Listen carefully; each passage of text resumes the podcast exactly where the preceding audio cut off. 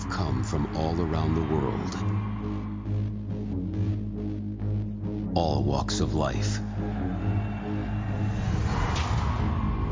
All in search of that feeling, that emotion, that one thing that takes your breath away and leaves an impression that lasts forever. The time has come once again to gather for that universal rush. Now, buckle up and let yourself go. Give yourself up. And let the moments take you where you least expect. In a worldwide convergence.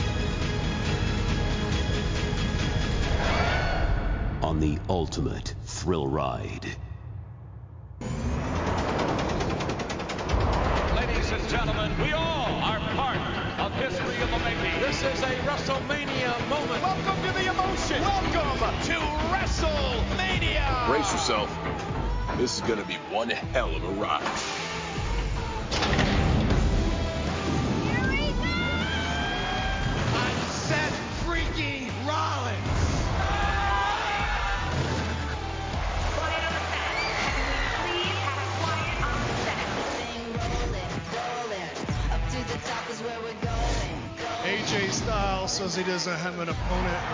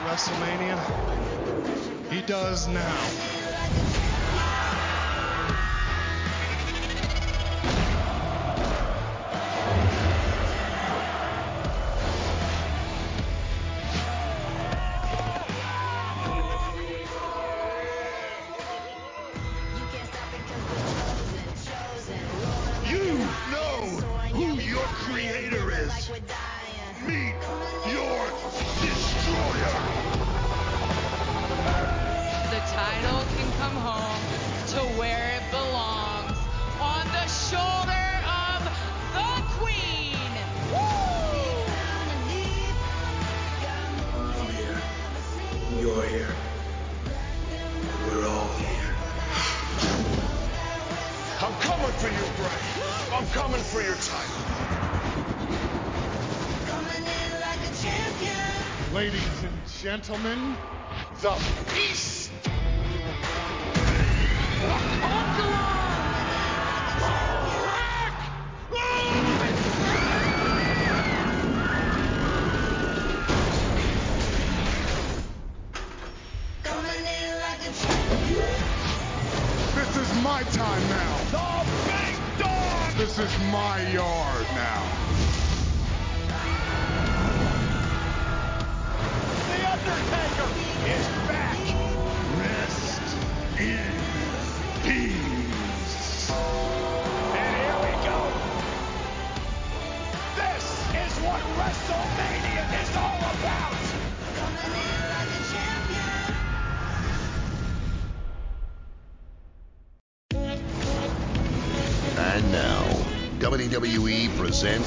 greatest live event in entertainment, the ultimate thrill ride, WrestleMania. Next up, then, we get an advert for WWE's Best of the 2000s DVD, and this is followed by a musical interlude. Stephen Marley and Pitbull are announced by JoJo, who then performs something, and then they perform one of the WrestleMania themes for the year, the one you were singing earlier on, Stephen. Green Light, that one's called, apparently. Flo Rida emerges to join for that song. This is followed by another fireworks display, a second of the night already.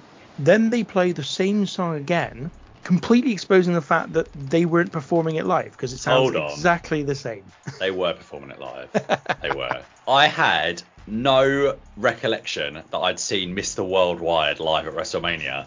Genuinely, there's no one, no bigger fan in the world of Pitbull than me. I've got all his albums. I've got a signature up there on the wall of Pitbull. I absolutely love him. He's an artist with very few equals, perhaps none, smashing out really thought-provoking lyrics such as I don't play football, but I've touched down everywhere, everywhere, everywhere. I don't play baseball, but I've hit a home run everywhere, everywhere. I've been to countries and cities I can't pronounce, and the place on the globe I didn't know existed. In Romania, she pulled me to the side and told me, Pitt, you can have me and my sister. In Lebanon, yeah, the women are the bomb. And in Greece, you guess it, the women are sweet. Been all around the world, but I ain't gonna lie, there's nothing like Miami's heat.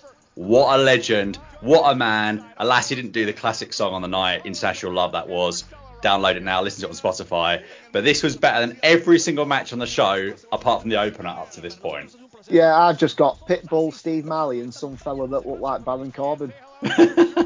the first song, extremely peculiar choice. But I, I, don't mind these musical performances. I'm not a fan of that kind of music. But it, it, I think that they're just trying to make it a bit like the Super Bowl, and I don't mind it. You know, and if you don't like it, skip it, go for a drink, go and have a dump, whatever's your poison. just, but yeah, I don't mind them. I don't mind. Them. I don't think I've ever had a poo at WrestleMania, actually, Alex. at 13, I'm trying to think. Oh, I think I probably attempted one. I'm not sure I've ever been able to deliver. I've also never heard of it being referred to as your poison if, you, if it's a toilet. Yeah, Pitbull. I mean, I'm not really a big Pitbull fan. Oh, I, am sure. I'm i sure. like that song though. I do like these songs, but oh, yeah, you, I, I, thought you were. I, I, I haven't got an autograph on the wall. No, oh, I, I, thought you were. Oh, no, no, no. The thing is, is, this is what makes the show five hours, isn't it? Yeah, like, sorry. Oh, nonsense oh, oh, not not us. Yeah, sorry, Pitbull. Yeah, yeah. no, no, yeah, yeah, yeah, yeah. WrestleMania. this is the this is these are the things that make the show unnecessarily long. I will comment though, not that I think it's a good song or anything, but I do like International Love. Yeah, it's such a tune. It's such a tune. But there's a reason, and that's because when it was out, me and my now wife went to Florida and stayed on International Drive, and mm. so I was just singing that song, but with International Drive instead Love of it. International Love the Love entire it. time. That's the only reason I like it. Yeah. it's not actually a good song. in any It's funny because uh, is you know when you're when you're you, you've got like kind of that it's almost like you, when you see some music in a film or hear music in a film you've got like that kind of you're always taken back to that moment. But Yeah. that song was really big on a stag do in Reykjavik. So anytime I hear that I think of that that club great times great times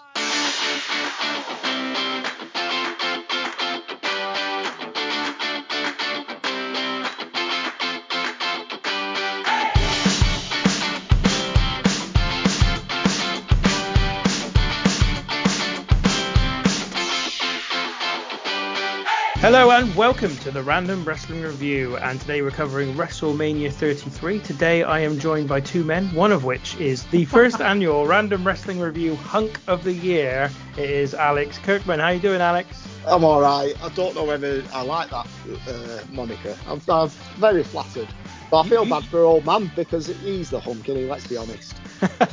You've been listing out your achievements on your Twitter profile for a while now, and I thought we hadn't given you anything else to put on there, so I thought we better get it, you know, sorted and give you that title officially, which which you were bestowed upon by our other host today, Stephen Coriander. Stephen, how are you doing? I'm definitely not hunk of the year as as uh, Ben caught me scratching my left eyeball out. My left eyeball now looks like I've got the eye of maybe like a 95 year old as it's all wrinkled up. So yeah other than that I'm doing very well thank you It was better than you sticking your finger in your left ball bag anyway. So that's Yeah, that's uh, true. That's coming later. Intermission. Watch out. no, we you can't do it then because our listeners will miss out. So Hmm. you've got to do it, you know. I'll be a early. surprise. So yeah, we're, we're covering WrestleMania 33 today. The WrestleMania series continues, and you know what I realised when I was uh, thinking about stuff the other day is I haven't done a plug in forever. I haven't put any plugs out whatsoever, other than for things Alex is doing, obviously his band and other people's bands and other other people's shows and refereeing gigs and marathons and goodness knows what else. Done, we've done no other plugs. So I thought today I would I would just give yeah I'd just put it out there you know if you want to follow us somewhere you know you can follow us pretty much anywhere in particular even though it's incredibly slow going because I don't think anybody really uses it yet but Threads trying to build up a little bit of a following there because I'm still really nervous about X, Twitter, whatever you want to call it. Elon Musky, Musky, Musky, Musky, sly old Stoty Stoat is doing something very, very strange. And there's been rumors and talk and like reports that they were going to start charging per month just to be on the platform. So I'm like, well, if that happens, we do need another home somewhere. So Threads is kind of our backup. So even if you don't use Threads very regularly, but you've got an account, just go over there, follow us, and then you never have to go on there again unless Twitter goes down or Twitter goes behind a paywall, and then and then we will move all of our operations over there. We're also on Facebook, Instagram, and you can follow us on X if you're not if you're not currently doing so, even though that could mean less and less as time goes on.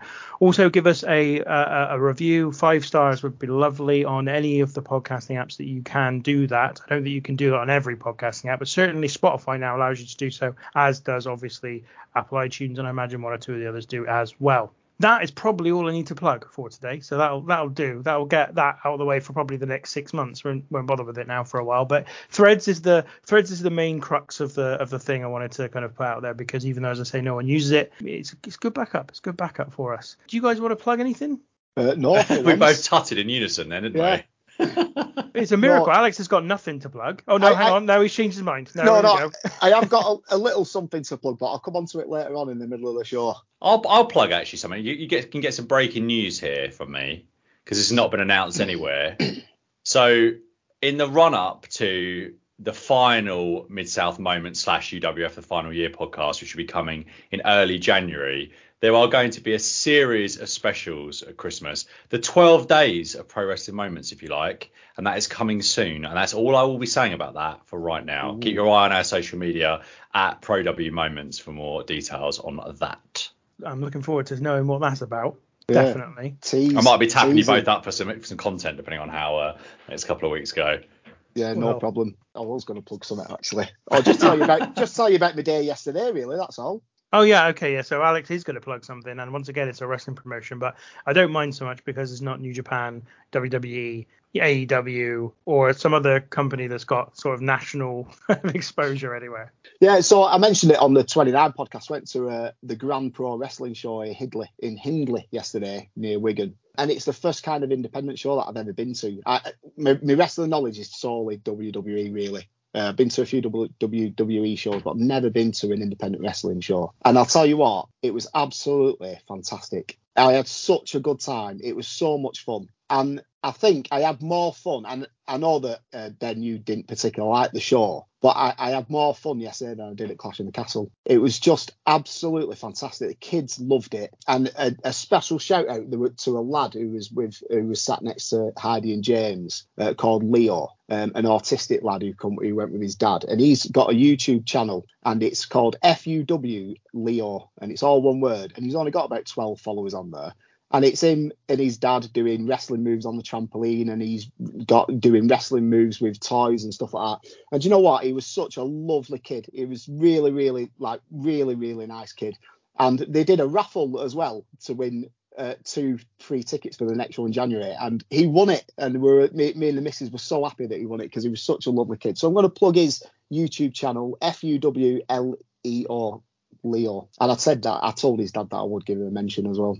Or you I think muted. I think you're on mute, Ben. If he's got 12 followers, then he's already got more than us on YouTube. Um, and we have got a YouTube account, by the way, so you can also go there. Not that we post very much at all. In fact, I think we posted one video this year, but we do have that too. So get over there, and, and you know, more followers, the more chances are, that something will be posted, even though it'll probably just be a retread of something we've already recorded on the podcast. Because who's got the time for more content on top of what we already do?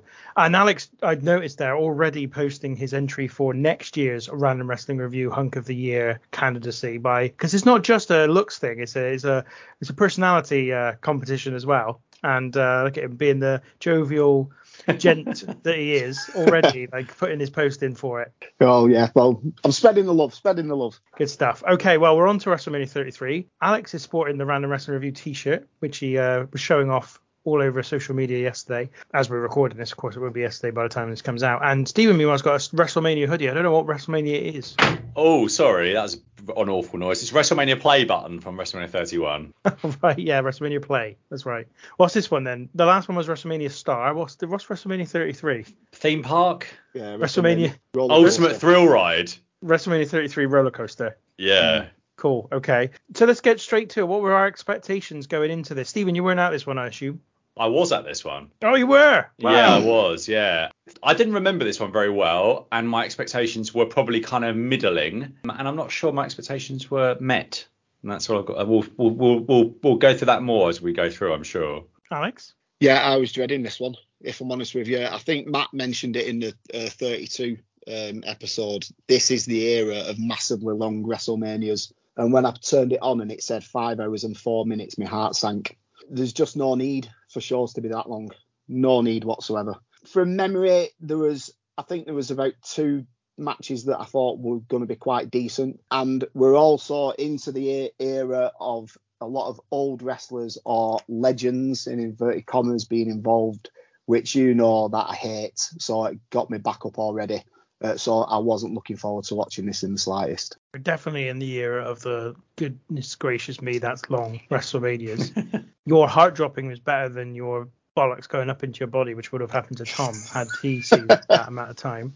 And uh, we're also definitely into that period, as I said a while ago, where basically WWE are leaning very, very heavily on the olding, older and aging legends um, and part-time stars.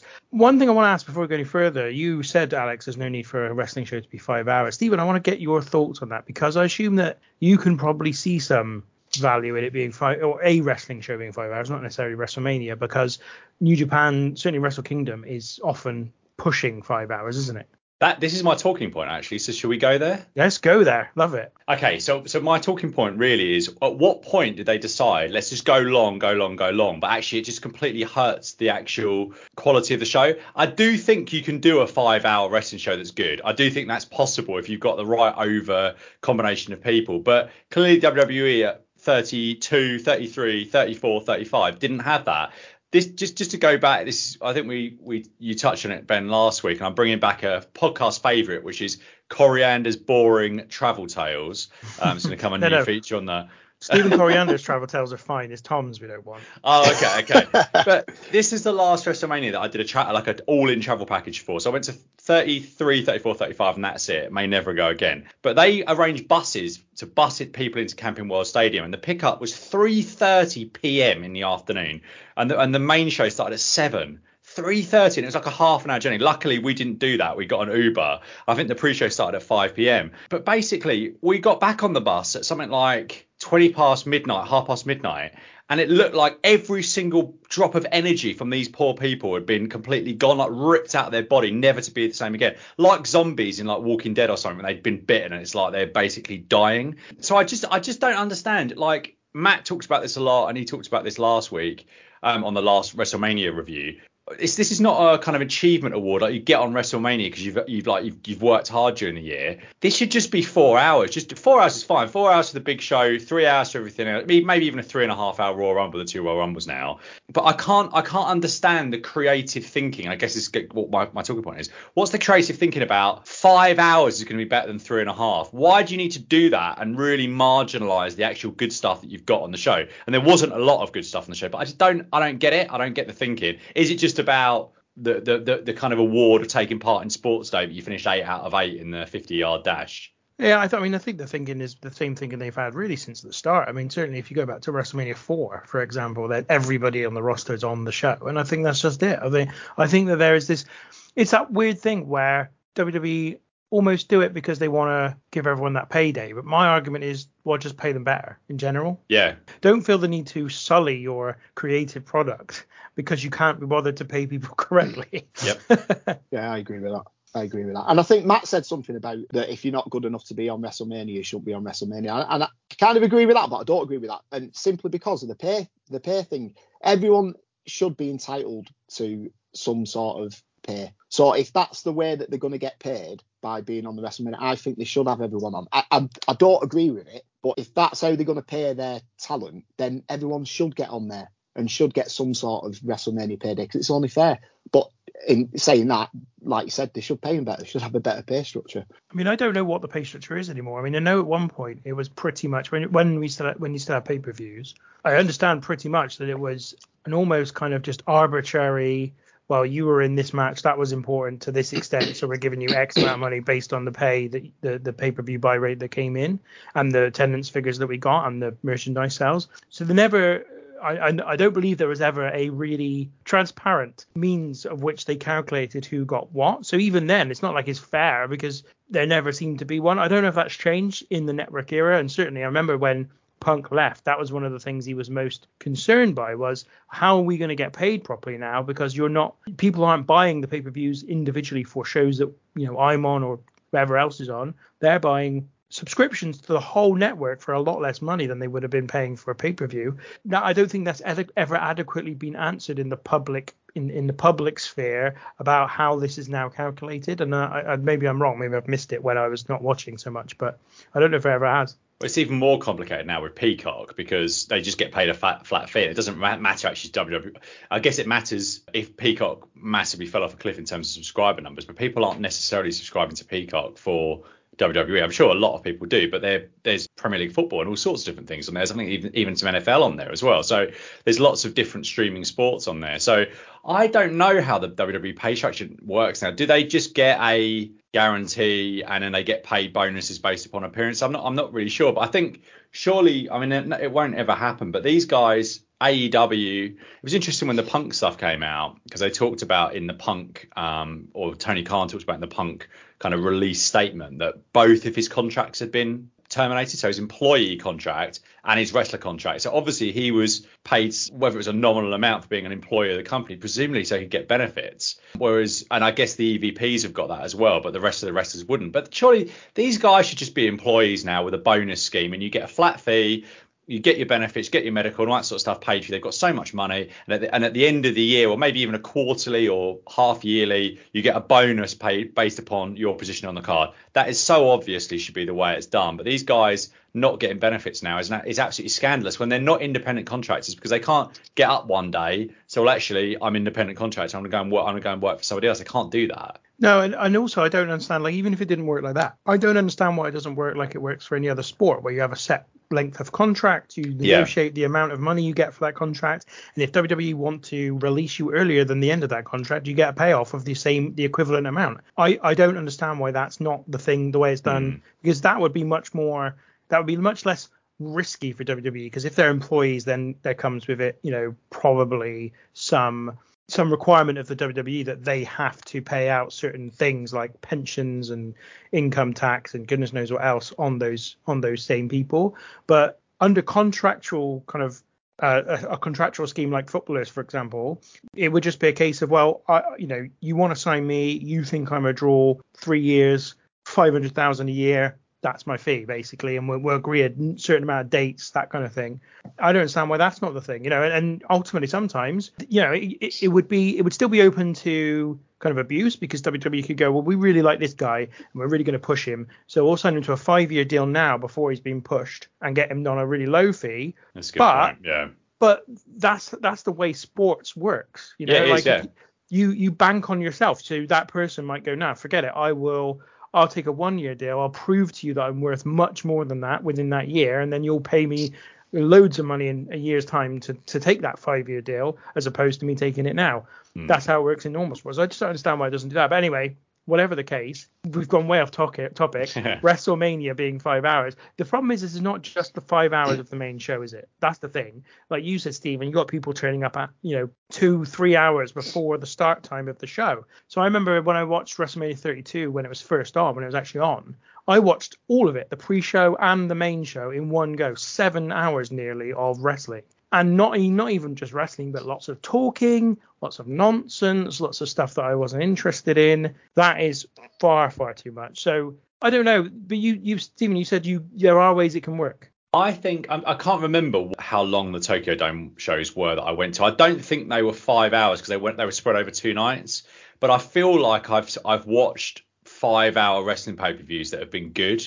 But it is it is the except it is the exception to the rule because I think you you know, you have to have a really kind of varied, and you have to be re- your booking has to be really, really good, and you have to have people that are over to make that work. And I also think you have to book it in in such a way that it builds. So it, it can't be the tone. I don't believe you can do a five hour really successful wrestling show in the way that Tony Khan books his pay per views. I think you've got to have, you know, if, if we're talking New Japan, you do the junior tag titles first, and you do the you know what never open title, and then the junior heavyweight title, and, and you do it in an order of of what is the least bit well built and over character all the way through to the most over character at the end. And I think that's I think that can work, but I'm I think you're talking about really exceptional circumstances to even give that a go. Four hours enough. Let's be frank, three hours is enough, really, isn't mm. it? Three hours. I mean, New, New Japan the other night um, in London was fo- just on four hours, and I'd say probably two and a half hours of that you could have thrown out thrown in the bin. Like it just just wasn't worth. You you know Ben, I know you've watched a lot of New Japan. you know all the multi-man matches early in the card. It's just what a waste of time. Like no one's here to see that. Let's get on to the singles matches and, and just just get on with it. So yeah, I, I think three hours is enough. I just have three maybe three built up matches, then maybe a couple of multi-mans to get people on the card underneath, and that, that's enough. It doesn't need to be any more than that unless it's you know WrestleMania or Tokyo Dome or whatever. Well, I think also three, like nobody's expecting in any walk of life, in any form of entertainment, no one's expecting five hours of entertainment. So, mm. like, first of all, football match is two hours long. It's 90 minutes plus your 15 minutes at halftime. That's your match. You might get there 10 minutes before. You might not leave until after the players have walked off the pitch, but it's not going to be more than two hours ultimately. Uh, ordinarily, a, a, football match. You take a, a film; they're very rarely longer than two and a half hours, and to be honest, they were much better when they were only 90 minutes in general. But the, you know, the point is, is that they're not going to be a lot longer, lot longer than that. A gig, if you go to a gig, they're very rarely longer than a couple of hours long. You know, they're just not. And you know, I, am a big fan of baseball, and this season, this the last season that's just taken place, they brought in a new rule, which was a pit, uh, pitch clock rule to stop pitchers taking so long to to throw the next pitch. And with the express designed to say no we don't want the matches to go for four or five hours because people get fed up and there's mm. a problem with that. So it's it's generally you know accepted that two three hours is more is is fine. It's ad- completely adequate. You don't need to provide any more. There's no more bang for your buck just because you've added more content I don't really see why they I don't really see why their fascination with it at this time. And I guess now my concern is I remember we had a conversation a little while back, maybe a year ago or so actually, where we talked about whether we'd prefer WrestleMania to be five hours long on one night or three hours long on two nights. And I think the consensus was we'd rather it be three hours long on two different nights. But my concern is that WWE just don't know when to stop. And they'll add more time to each of those two nights. And you'll end up with five hours, two nights. And that would just be absolutely horrific. So I'm hoping that that doesn't that doesn't happen. I was I was going to say that I, I think there's a real worry that that's going to happen because when they it was done two nights, um, I think they were kind of forced into it with COVID, and they've they've kept it up. And I think each each WrestleMania the time's gone up.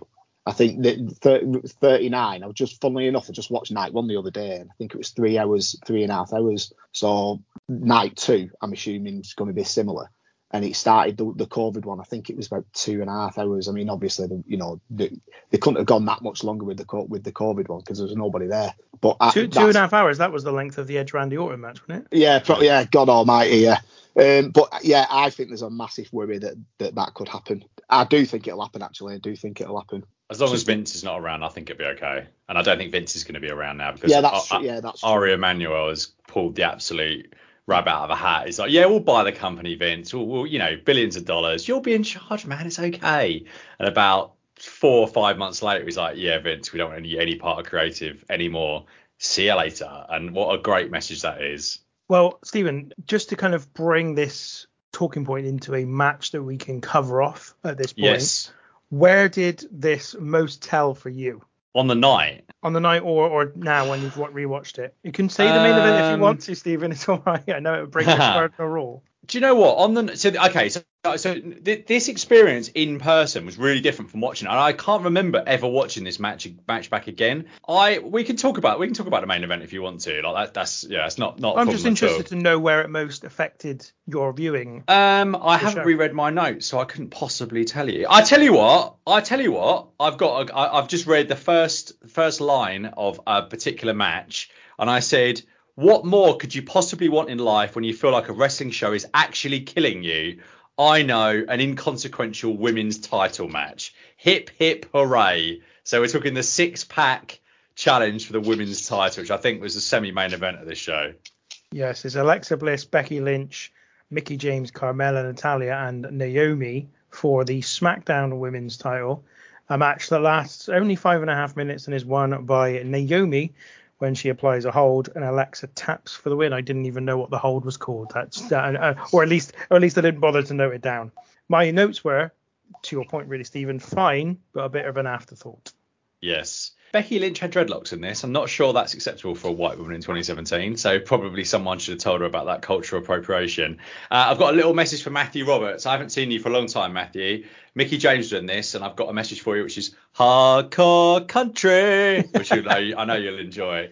Uh, but yeah, this is nothing. This match, absolutely nothing. Given how bad that song is, I bet you Matt loves it. well, at the, at the Rev Pro show the night before All In, half the crowd was singing that all the way through Mickie James versus I can't remember who she's up against now, and Oh, like yeah. Half know. the people really enjoyed it, and half the people were absolutely furious about it as well. So I think Matt Matt was in the furious camp. He was, but only because they were singing out of key, and he, he's Yeah. very, very, very special to his heart. I've not, I've hardly got any notes for this. My first line, and I can't believe I've even written this. It should be elimination, but that would make this show even longer. And I don't know why, I I don't know why I wrote that at all. It was a pretty tight match. The double sharpshooter spot was nearly botched. Uh, Natalya saved it though. Uh, the submission move, I thought looked, I actually thought looked really brutal. It looked like it really. Uh, I thought it was a, a, cracking kind of move to uh, win the match, but then, but it was okay. It was what it was, just a spot fest for the for the ladies. But yeah, and a complete afterthought compared to the other women's match anyway. Tell you what, I have what I've realised is I haven't given my expectations for the show yet. we went straight to your talking hmm. point, Stephen, and that's fine because to be honest, my expectations were I'm not really sure. I, I can't hmm. really. I think before the show, I pieced together what was on it through realizing that this was the mat. This was the show where Rollins and Triple H faced one another, so therefore this had to happen and that had to happen and whatever else. And I do get 33 and 34 kind of confused with one another because I really wasn't watching a lot at the time. But I've got an expectation for how this show's going to go and I think I'm going to possibly be playing the role of the polar bear today. But we'll we'll see. Interesting. Yeah, as I said, my thoughts on this match was it was fine, but it was an afterthought. It was a shame. I remember some people on Twitter at the time who were really big into women's wrestling, celebrating the fact that this has in the semi-final position on the show, and me having to kind of break the news to them that, to be honest, that's only because the WWE see it as an afterthought and want to get the crowd down before the main event. It's the piss break in it. That's what it is. Yeah. Hmm. Okay, Alex. Right. Okay. I obvi- I get three talking points, uh, just in case other people pick what I've got. So I'm going to go for my second talking point, which is the uh, Raw Tag Team Championship ladder match. Yeah, so this was originally supposed to be uh, the champions, I believe, the club, Karl Anderson and Luke Gallows, against Cesaro and Sheamus, who would later be called The Bar, and uh, Big Cass and Enzo Amore. But before the match, the New Day came out and suggested that there would be a fourth team in this four in this ladder ladder match for the Raw Tag Team titles, and they intimated that it might be themselves. But then the Hardy Boyz music comes on, and they come out to a big pop, big surprise. Neither had been in the company for a little while, and they go on to win this one when they grab the belts, which is the point of a ladder match. So I won't go into the end because that's how they Yeah. did it. Yeah. So um, the kind of original competitors, Enzo and Cass. I actually quite liked Enzo and Cass at the time. I mean, as people, they are pricks, but I quite liked. I did quite like them at the time. I did quite like their their entrances and, and Enzo's mic work. Uh, I'm might be in the minority there, but Cesaro and Sheamus and Gallows and Anderson. I, I hate it when they put random people together in a tag team and then but they don't package them as a tag team. So they did eventually with Cesaro, Cesaro and Sheamus and calling the bar, and I, I like that, and I liked it when they had the long green coats. But I just I hate it even more when they just mash up theme tunes and mash up the names. For example. Breezango. What the fuck is that about? Just call it's just lazy. For me, just call them the fashion police and then have them coming out in like cop wear, I don't know, as some sort of fashion wear Alex, and they new music. If they didn't mash up theme tunes, we'd have never got the classic Allied Powers mashup between British Bulldog and Lex Luger, which we love. So Well, there, can't I, mean, there are exceptions to the rule. I get that. I get that. It, things like Jerishow and ShoMiz, it just shit. Just just think of a new name. It's just lazy. I- I big show. Oh, I fucking can't stand it. The build to the match again, lazy. Just because ladders were used in the build up, it's a lad, it's a ladder match. They, they attacked him with ladders backstage on, on, I think it might have been the Raw before, and then right all of a sudden it's a ladder match. I would have preferred it if they just said, do you know what, it's going to be a ladder match, not just have some shit kind of beating them up with ladders and then we're going to turn it into a ladder match. And it's funny with regards to the ladder match because uh, just a bit of a side note, I heard your discussion with regarding writing and typing notes out, and I do a bit of a mixture of the two. So I handwrite my notes and then I type them up later on because I can't read my handwriting. And as I was typing up, I, told you that I was watching Mania 39 Night One. Just trying to do a bit of catch up, and there's a fatal four way on the uh, a tag match, and it pisses all over this match. Absolutely, it's absolutely phenomenal match, and it doesn't need ladders. You don't need ladders to get some spot filled match. So just yeah, just it, it just wasn't needed. But this is why I wanted to talk about this point, and I'm going to rant massively here. So the New Day come out and the Horse bring out the Hardy Boyz. I absolutely fucking hated this. And I hated it at the time, and I hate it now because it spoil completely spoils the feud, whatever feud they had, and it makes the current tag team roster look stupid. Because surely, if they were going to do that, surely the current tag team roster would just team up, get rid of them, beat them up, get rid of them, and then just crack on with uh, crack on with a match on their own. And so, with regards to the match, I haven't got a lot. I've got the commentary say Hardys have got to the, be the favourites at this point, and they weren't even in the match. Well, there lies the problem. I've got what the f is a Swiss one nine. It's very frantic, but I just wasn't. I just wasn't feeling it. Swiss one nine's good. I like that a lot. I, uh, I've got here comes the big Jeff spot, yawn, Hardy's win. Now, I weren't a massive fan of the match, and I love a ladder match. I just weren't a big fan of it. It just felt really tired, not very exciting. But for me, it's the booking. Like I've said, completely buries the current roster. And the way I see it is that you've got these wrestlers that turn up week in, week out, performing a grueling schedule of 250 plus days a year. Then they're given a marquee match at WrestleMania and an opportunity to steal the show. Then two old fuckers turn up. One of them probably drunk drove to the fucking stadium Ugh. and then bat and battered everyone and take the titles. It's shit like that. I can't stand it. And it, it's the whole show. It's litter throughout the whole show. Shane McMahon gets a big match. Kevin Owens and Jericho, two full time t- t- two full time superstars at the time, get bumped from a big title match to a secondary title match.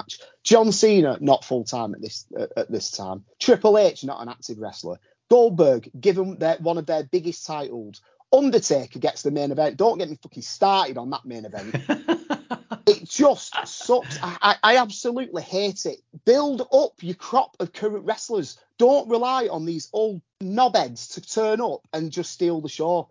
Now they've got the place. I'm not denying that they haven't got the place. And it would have been miles better if you had a heel tag team just come out saying we beat, you know, we beat whoever there is to beat, leading up to WrestleMania, and then whoever some authority says, right, we'll get a mystery tag team, mystery tag team to wrestle you. And then the Hardy Boyz come out and squash them.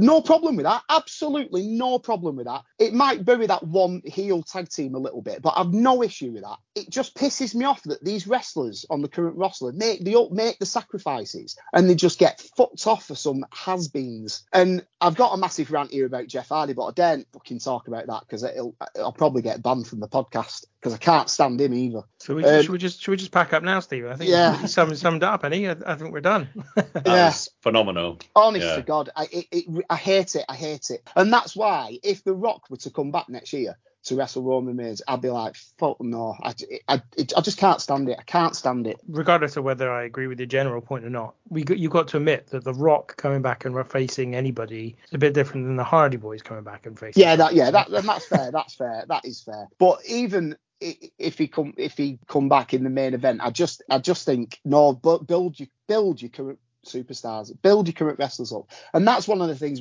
that's put me off AEW because all these old farts are going over there. Edge. Edge, honest to God, I must be the only person who, when his music went in the Royal Rumble, I was like, "Fucking hell, I can't." I don't agree. want I agree. I- oh really? Oh, Yeah. me and you only. Then. Me and you Yeah. only. Honestly, I was like, I don't want to see him. I don't want Yeah. to see him. And I thought when his music hit, I thought he's going to win this. He's going to win it, and then he didn't. But he won the, the year after. Just bollocks. It's just bollocks.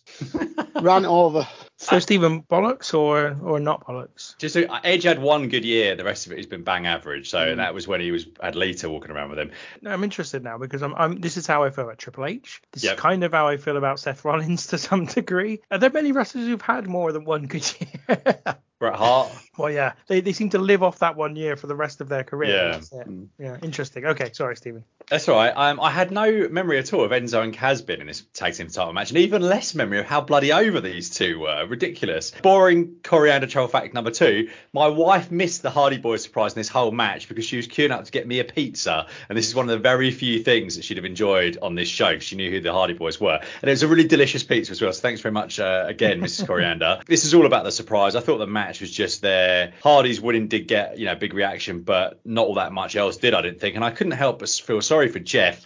All of his indiscretions aside, obviously, Alex, but he did the same dangerous swanton spot we've seen so many times with a gimmick ladder that made him flip over right onto his back, uh, all with miles and miles more on his body. Uh, and this is 24 hours after he did a, a, ladder match in Ring of Honor with the Young Bucks as well, which I've I've never seen. But you can imagine what that would have been looked like. So you just you know just putting himself through pure agony 24 hours after that. So in the moment, this was this was like a really memorable thing. This hasn't aged very well six years on, and yeah, I just um it just wasn't up to much. And I, I kind of agree. I hadn't really thought about that. You are just kind of you know saying the whole tag team division is crap, aren't you? But then mm. it is a tag team division. It is kind of crap, I suppose. So that's the counter. Yeah, I mean, I think I think the difference for me is it's a bit different if you are really pushing those tag teams up to the mm. point where they can headline main events, pay per views. You know, not necessarily WrestleMania, but certainly like B level pay per views, and you you've got them on a level that actually makes a difference to what you're drawing and and overall the the, the wider storylines. And then what, where the, the way WWE have historically treated their tag teams which is a sort of mid card afterthought occasionally had some peaks you know late late 80s early 2000s fine. But other than that in the main they've basically been fodder for mid card talent. I don't have a huge problem with that to be honest when it when it's the, that situation. I really liked the match.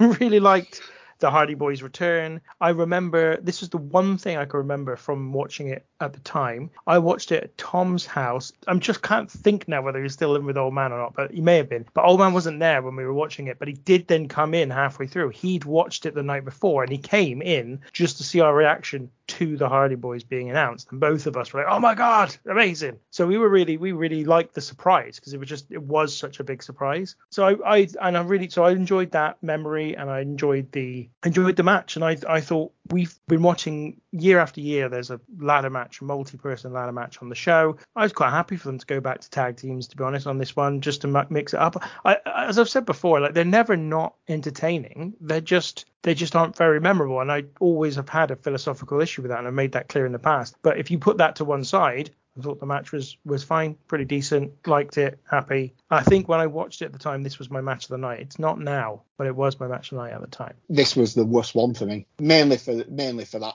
issue that I ranted about. But another thing I, I, I wanted to mention as well is I, have just I finished listening to the uh, WrestleMania 32 podcast that you did, fantastic as always. But you said about that there was a lot of injuries at WrestleMania 32, and never thought about that. As you know, I never thought about that. But as far as I'm aware, there weren't really many injuries here, so they've chose to pick these old people to come back and wrestle and and at the expense of the current roster. And that's what that's what I don't like. It's, it's just boring and annoying. I think I think the thing is is that maybe there's no difference but th- I think the thing for me is, is not that they've done bad at WrestleMania. It's they've done bad the rest of the year. If they've got to this point and they've got to rely on the Undertaker on Randy Orton on Goldberg on Brock Lesnar on whoever else, it's not because they've done bad in the build to WrestleMania and the choices they made for WrestleMania. It's that they've done bad the rest of the year or the rest of the last few years because they haven't built people up enough to get them yeah. there. As I said, maybe it's maybe they're not different things, but to me, there's a there's a little bit of a nuance there, and I think that brings me. I'm gonna. This wasn't. I didn't sure what my talking point was going to be, but I think what I will do as my talking point is the fact is the difference between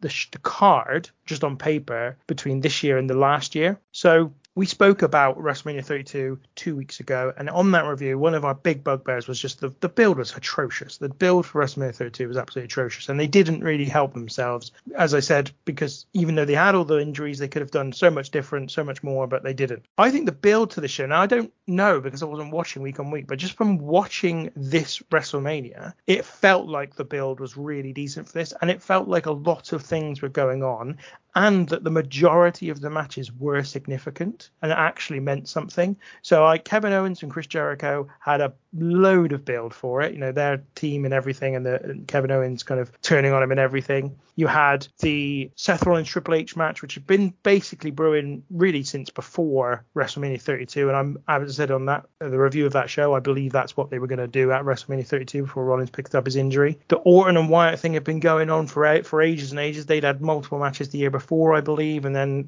Orton had joined the Wyatt family only to kind of again swerve them. Lesnar and Goldberg, the build for that had started Survivor Series and the, and the build up to that show, and then even like the stuff that hadn't been as built up, but you know still included significant wrestlers. John Cena, obviously, Roman Reigns and The Undertaker in the main event. Uh, even even AJ Styles and Shane McMahon. Like I'm not a, at all a fan of Shane McMahon, and I don't want to see him in a ring. But ultimately, WWE positioned him as significant the previous year. Ultimately, they still see him that way here. And I just looked through the card and I thought, even though there are probably too many singles matches for my liking, i.e., there's not a lot of variation, it's like they've got the roster they wanted for the previous year, and now they're sort of making up for the fact they couldn't do half of what they wanted to do at WrestleMania 32. So I really, I, I quite like that, and I think what I'm going to talk about as kind of a an example of that is Roman Reigns versus The Undertaker, because I am quite intrigued about this match and how you guys feel about it because I didn't have huge expectations going in.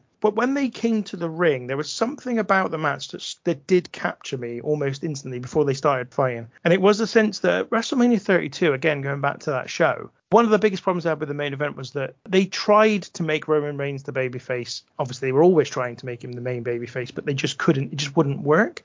And they didn't do anything to try and mitigate that problem it in the build to WrestleMania 32. And so they went in, and even though Triple H got kind of a big crowd reaction because people just hated him, that fell away because people hated Triple H as well. But here they went in happily allowing Roman Reigns to be the the heel, the the antagonist, shall we say, rather than the heel, because it wasn't like he turned or anything. But they were they were happy for him to be the antagonist and for the Undertaker to be the the the baby face, the hero. And I felt when I was watching it that it really worked. And I can't believe I'm going to say this, but this is my match of the night. And I've looked. A reason I can't believe I'm going to say it is because I I think at the time I thought it was a bit poor.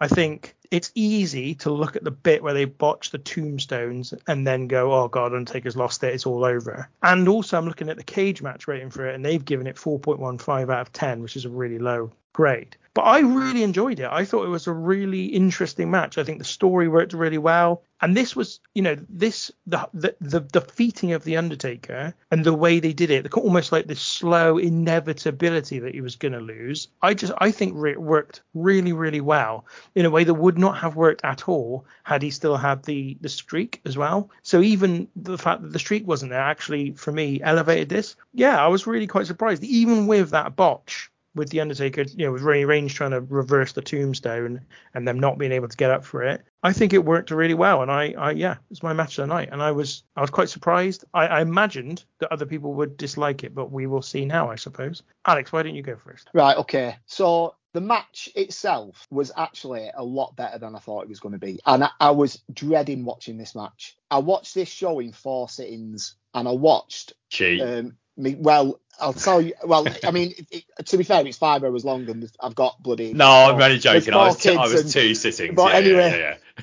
but I watched it. I, my first two sittings went up to the six woman match. And then I watched that and I thought, right, I'm going to sit down and watch the rest of the show. And I watched that and then I just, I couldn't bring myself to watch the main event because I looked and there was about 40, 40 odd minutes and I thought, I'm just not in the, I'm just not in the, the, the space, the headspace for this. So then anyway, I put it on and I was dreading it. I was absolutely dreading it because I remember it being crap. And I, the, the match itself, I actually thought it was a lot better than I remembered, a lot better. It's not match of the night for me, but it was a lot better. It, it started off at a really quick pace. I thought it's pretty decent when the action when the action uh, when it went outside. The spear on the announce table was fantastic. The the botches. Do you know what? Yeah, I can see past past the botches. Um, it, it, it's going to happen. It, it happens. In, you know, it happens. It is what it is. Yeah, but it, yeah, it was a lot better than I thought it was. My issue, and it was going to be my talk, my, my talking point, was the the placing of it, the main event Uh, it absolutely baffles my head why this was the main event because and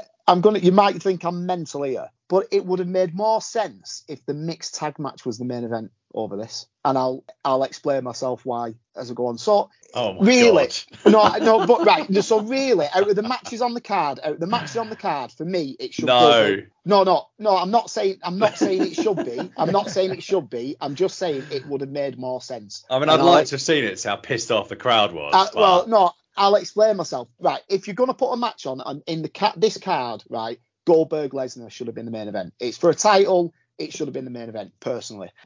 I mean, the, why the feuding? The feuding because Undertaker, Ro- Roman Reigns eliminated Undertaker from the Rumble, and then they're fighting about whose yard it is. Brilliant. Um, and also, Roman Reigns eliminates Undertaker from the Royal Rumble, the match whereby the winner allegedly gets a shot at the title at the main event at WrestleMania. Roman Reigns then gets eliminated from the Royal Rumble, the match whereby the winner allegedly gets a title shot at the main event at WrestleMania, and they both get the main event at WrestleMania. Wh- Why is it the main event? The only reason I can think why they've put it as the main event is to get Roman Reigns over. Okay, he's getting mixed reactions. He's clearly their guy and they want to give him a big moment beating the beating the Undertaker at WrestleMania. But for me, it doesn't mean anything because it beating the Undertaker after WrestleMania 30 doesn't mean anything. He's a part timer. He's old. He's injured. He's knackered. Roman Reigns is full time. He's young. He's one of the biggest stars in the company. He should be beating the Undertaker. No that's why it was on everyone else is last, I think, Alex. That's why it was on last. But I'm not saying that. I mean, it, like I said, it was a good match. I just don't think it should have been on last. Hmm. And and I think near the end of the match, I started feeling sorry for the Undertaker. I thought Roman Reigns being a bit, bit of a dick because as far just just beat him. You got just beat him. I don't think Roman Reigns got anything from this match at all. And if you're trying to put him over, I think it just did the the opposite effect. And the reason why I said it would have made more sense if the mixed tag match would have been the main event is at least the feud was better for a kickoff. The match is shocking. We'll come on to the mixed tag match after. But at least there was a happy ending or a happy ending in inverted commas. This had nothing. This was nothing. It was Roman, Roman Reigns beat an old fella. Fucking brilliant. Brilliant. In the main event of WrestleMania after five, after a five a five hour show. I just didn't get it. I just didn't get it. And I might be on my own thinking that, but I just thought it was it just made no sense to me whatsoever. No I think sense. I think it was absolutely the right choice for this to be last. I think it was absolutely the right choice.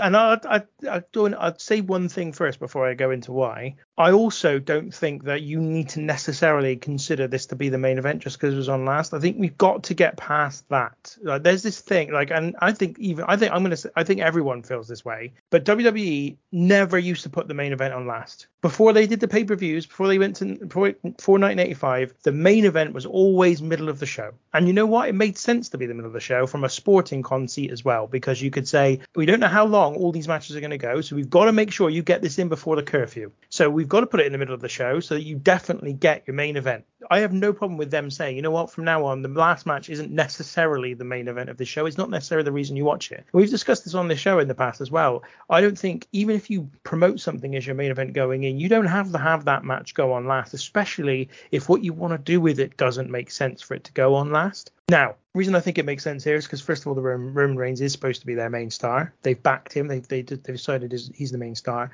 But secondly, and I assume this is what they were thinking, the Undertaker is retiring at the end of this match. Now he doesn't. We know he doesn't. Yeah.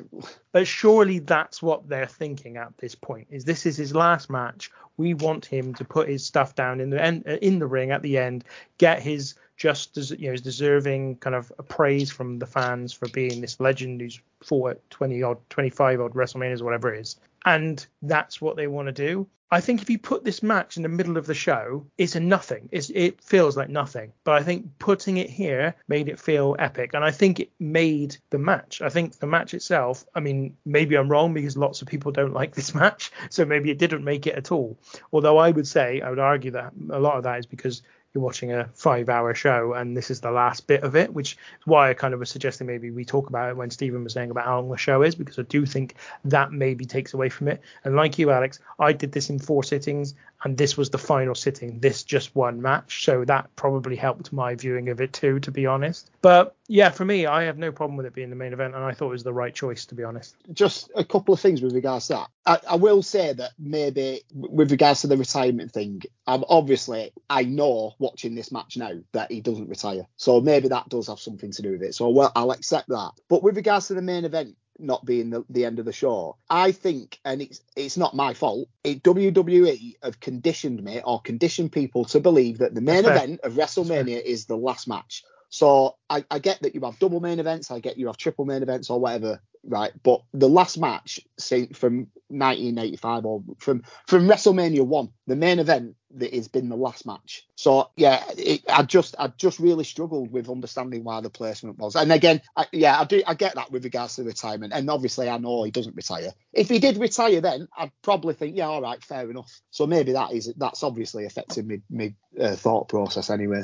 I think the biggest problem with this is that they tried to turn Reigns back. They didn't turn him heel for this match, but he needed to turn the night afterwards. It was I can't remember what arena it was, wherever this was, where the hell was this WrestleMania? Orlando. Know, on the Orlando arena the next night, Reigns came out and just booed for about 10 minutes. It's my yard now and didn't turn. So that was the moment to do the character he does now. And then you could have had him champion for six years rather than three. But I, I you know, I'm probably somewhere in between actually, you guys, on this. Going back right to the start, Jim Ross being out there to call this match was pretty remarkable given what he'd been through in a couple of weeks leading up to this event. Michael Cole called it a rough time, and I'm sure he didn't mean to underplay it, but I, am not sure that was quite sort of fitting words for um, for what what he'd been through. Uh, as to the match, there wasn't a single fibre in my body that wanted to see this again. It's nothing at all. Generally speaking, they check signs going into a WWE show. So how someone got Roman Reigns is a Holocaust denier into WrestleMania and then on screen is a little bit yeah. beyond me. Just I I don't understand what possesses someone to take the time to do that. Lightening things up a bit. I've never noticed before, perhaps a one-off dirty protest style thing. But during the Undertaker's post tombstone pin on Reigns, his genitals were right in Roman's face. And I can't imagine in those leather trousers after quite a decent workout that they were all that fresh. Okay, so the be- the best match I've ever seen live, York Hall, Michael Oku versus Will Ospreay. Ospreay was a heel. Everyone in that crowd hated him apart from me, and they wanted Oku to win. And it's the most real atmosphere I've ever been in for a wrestling match. And they went 45 minutes, and it was perfection. It was it was violent. It was it was so good. It was so so so good. It was so good in the moment that I'll never watch it again because I don't want a single thing on the watch back to to impact on my original memories of that match. And in the first five minutes, I, Oku slipped off the top rope. There was a botch in it. It didn't matter. It didn't matter. And I don't think actually the botches here mattered all that much, even though that's all people will remember. And mm. actually, some of the bits in the closing sequences with Reigns hitting the spears and Taker not going down was actually really good. And I didn't expect that to be when I was watching this again. And there re- there was some genuine emotion with Taker because I can't remember how quite how they positioned this, but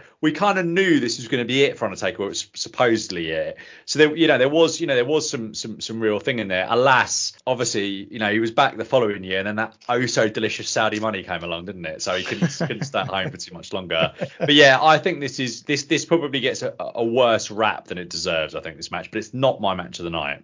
I mean, it's, it's interesting. Maybe that was the other thing. Maybe we didn't know it was going to be Taker's match, but maybe the position of the show, the, the match on the show, made us think it would be his last match again. You know, maybe that was just another way of adding to it. But yeah, I just did really, I really felt an emotion coming from the crowd uh, in terms of investment in who was going to win and wanting the Undertaker to overcome this guy. Possibly not for the reasons that WWE themselves wanted people to feel that way. In, in all cases, a lot of people just didn't like Roman Reigns. But also, I think like in this match, you see a lot of what Roman Reigns can do as a heel. Like it, you see this stuff now, like the way he, the way he's getting frustrated and angry that the guy won't stay down. That's what he does now, you know. And his, as the tribal chief, you're seeing the the beginning or the or, or you know a, an early version of, of what he does now in this match. And I thought that was really fascinating too. I, I thought it was a yeah, I, I thought it was a really good match. Just a, another note with regards to heel turn because I I thought that that maybe I'd have felt different if they'd have just gone full blown heel, but I don't know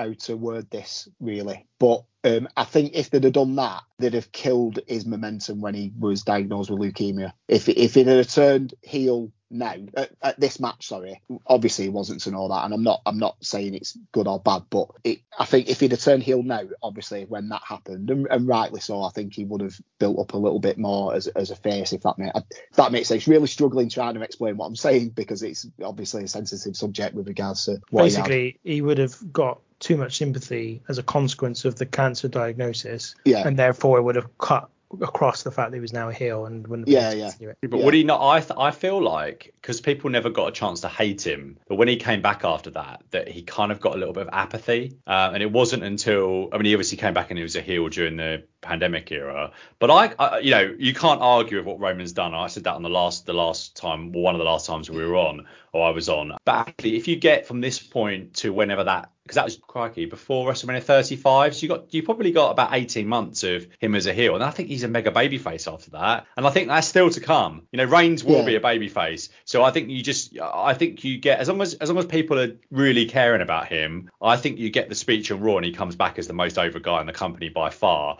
But no one he didn't really get that because people hadn't had that, hadn't got it out of their systems yet to actually boo him. No, it's it's it's, it's interesting. I, I to be honest, I think this run he is there is apathy for him, but that's driving the anger. If if that makes any sense, it's not that people genuinely dislike him. They they just don't want to watch him. Yeah. And so they're getting they're just getting angry that the WWE's booking this guy. It's not like and I said, as I said before, I think you summed it up perfectly. It's not like with John Cena, the pantomime villain that you love to hate. This guy you just don't want to see Yeah. in that yeah. position. Anyway, just to say on Jim Ross in the commentary, I am not, I've not been such a big cheerleader for Jim Ross over the over the years, but I thought his contributions to that match were, especially the first five minutes, were just excellent. It was such a stark, sudden realization of what Jim Ross brings because he really put over Roman Reigns in a way that I don't think the regular WWE commentary had done to that point. He basically comes out and says something to the effect of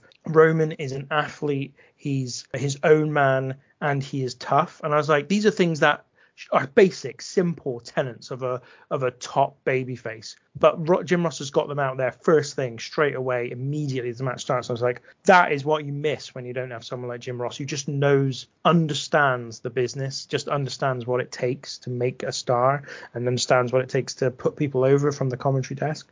So that was really great. Interesting. I was just really interested to see what people thought because I said at the time it really got a lot of bad reviews, and I, I'm, you know, I was probably one of those, but I, I don't mind it. So let's go back to the start of the show. We've got a little bit of time. We, we're not halfway through the card in terms of what we've got to cover. So uh, even though we're, we're an hour in, we will continue. We start with America the Beautiful, sung by is now I'm I'm gonna have to get this name right. I believe the name is Tinash or Tinash, something like that. What I is it? think I don't think it's Tenache. I thought it was Tenache. Is it not? Tinashe. Could be. Could be Tinashe, yeah, that would make sense. It could be it could be Tina She Yeah, Tina. Yeah. She. Or Tina's He. I don't know, but it's something like that. Um, she does a cappella. There is some booze for her There's before definitely booze. Yeah. the beginning. Yeah. I didn't really understand why. Is there is there some reason for that? I don't know. Way too much warbling for me in this version. Um, and then of course the planes fly over the stadium. I quite enjoyed this. Sorry, Alex. You go. no, no, you no, go. no, no, no, no, go on, mate. I was gonna say I quite I quite enjoyed it, and uh, Miss Ms. Tinashe has now got one more Instagram follower, so congratulations to her. Hmm. I wonder why. I don't know. Yeah, I couldn't possibly say. There was a bit of feedback at the start of it, which uh, did me head in, and I've wrote extremely, extremely breathy as she was uh, as she was singing. And then there I wonder chan- where you were going there, Alex. Yeah, right, yeah. um, and then there was That's what chances Stephen of- was after he started following the Yeah, Instagram. yeah, Yeah, I was. I bet that's his uh, motivation for his interval shenanigans, isn't it? and then there were chance of you fucked up as well, and I don't at the end, and I don't, I don't know why. I don't know if she, I don't know something wrong, and I don't, I don't know. But yeah, it, no, not not the best version of America the Beautiful. Then the intro video, the ultimate thrill ride. We're taken on a virtual roller coaster through the roster and their feuds. Okay, a little bit different, not amazing, but I don't mind it. See, I've got the cheesy as hell, real extremely stupid, but I loved it. I absolutely loved it, and I, I think it's because it was different, just completely different to hmm. the others, to what we're normally used to. I, I thought it was fantastic. Really, think if really it- enjoyed it. I think if it hadn't been different, I would have thought this was the worst. But because it was different, yeah. I, I was like, Yeah. I don't- I don't mind it. It's all right. Yeah. Do you know? Do you know what I loved? Oh, ee, oh, ee, oh, ee, oh, ee, oh, oh, oh. Oh, Matt's gonna love that. I tell you, he's gonna Yeah. absolutely love it.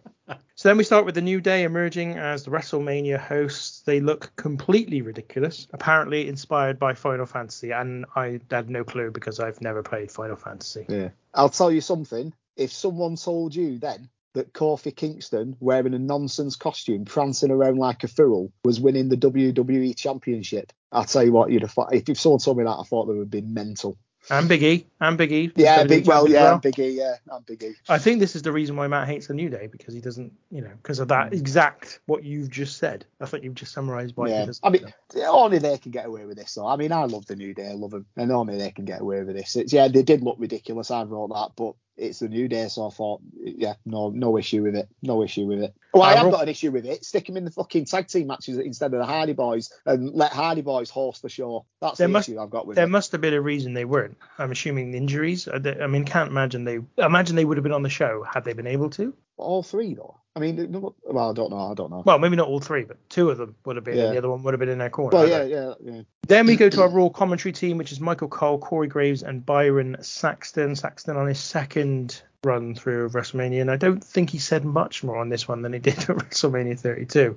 The next observation I've made is that the entrance ramp is massive. It's absolutely humongous, and I'm all here for it. I loved it. I loved every minute of that ridiculously massive entrance ramp. And the set Uh, as well. I thought the set looked really good as well. I mean, I love the big sets anyway, but I thought that looked good as well. This is back in your favourite stadium, isn't it, Ben? This is WrestleMania Yeah. 24 stadium, yeah. Yeah, yeah, lovely stuff. Love it. Absolutely love it. The New Day just have a good time. That's all they do. They don't really do anything during this. They- They just have a good time themselves. Doesn't matter if anyone else does, but they have a good time. So that's great. What did you think about the ring over the ring? Don't they, uh, they've done that a few years in a row now, I think. Did they do it at? They didn't do it at 32, did they? Or maybe not. I, I no, just- they only do it when there's a not a roof. Right. Yeah, I d- yeah. I, I did. I weren't a big fan of that, to be fair. The, the, the set I thought was good, but I didn't really like that ring on top of the ring. But anyway, Then we get our first shot of the SmackDown commentary team, which is Tom Phillips, JBL, and David Otunga. And when you're asking Tom Phillips to carry this bunch of nonsense, uh, that was something I was not looking forward to. That's ahead of our first hype video of the show, which is the hype video for AJ Styles versus Shane McMahon. Styles saying that SmackDown Live is the house that he built. I was like, this is a bit silly. You've been here about a year. SmackDown's been on air for 20. Like, what? stupid. Styles complaining about losing to Cena at the Rumble and losing in the Elimination Chamber match, then having a go at Shane McMahon and attacking him, taking out his frustrations. Brave Shane McMahon returning in front of the crowd rather than getting taken away in an ambulance and challenging Styles to a match at WrestleMania. The pair brawling on SmackDown and Shane hitting an elbow from the top rope through the announce table as only Shane McMahon can do. That is followed by the match, a 20 and a half, 20 minutes and a half, well, 20 minutes, 35 seconds match. I can't, how do you say 20 and a half minutes? I don't know.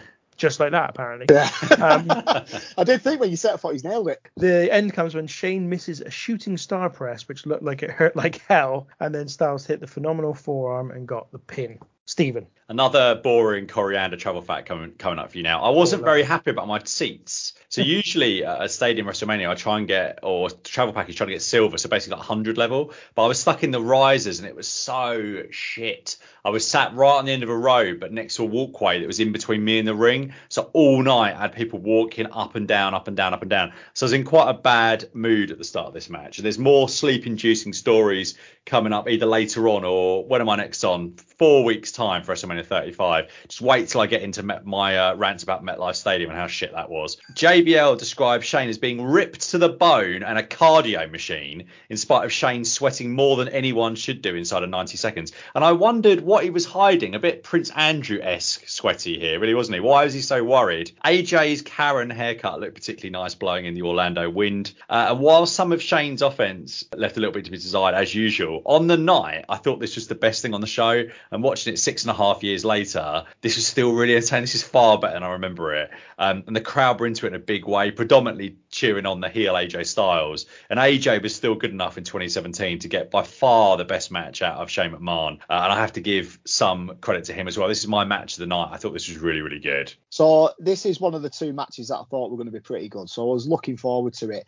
I did have a bit of a fear though because I thought that this was going to be my match of the night, meaning that in five shows that I've done, two of the my match of the nights would have involved Shane McMahon, but it isn't my match of the night. Just talk about the video package, the kickoff in Gorilla. I love that. I love it when they do things like that because it just makes it feel a bit more real. So I love stuff like that. And the video package actually got me quite hyped until Shane McMahon come out jiggling around all the time, doing his that which way did you go? Oh, just, yeah, it's just annoying. But anyway, St- Styles, he's a big deal. He looks like a big deal, presented like a big deal, wearing white as well. Small detail makes him look really special, and I, and I, I love it when people change outfits for WrestleMania. Now, I noticed in the background people stood up high on some sort of balcony, um, and it looked like I don't know whether it was some VIP area, like with a bar and, and stuff like that. Stephen, do, do you know? It, it, Which right- direction right- was it?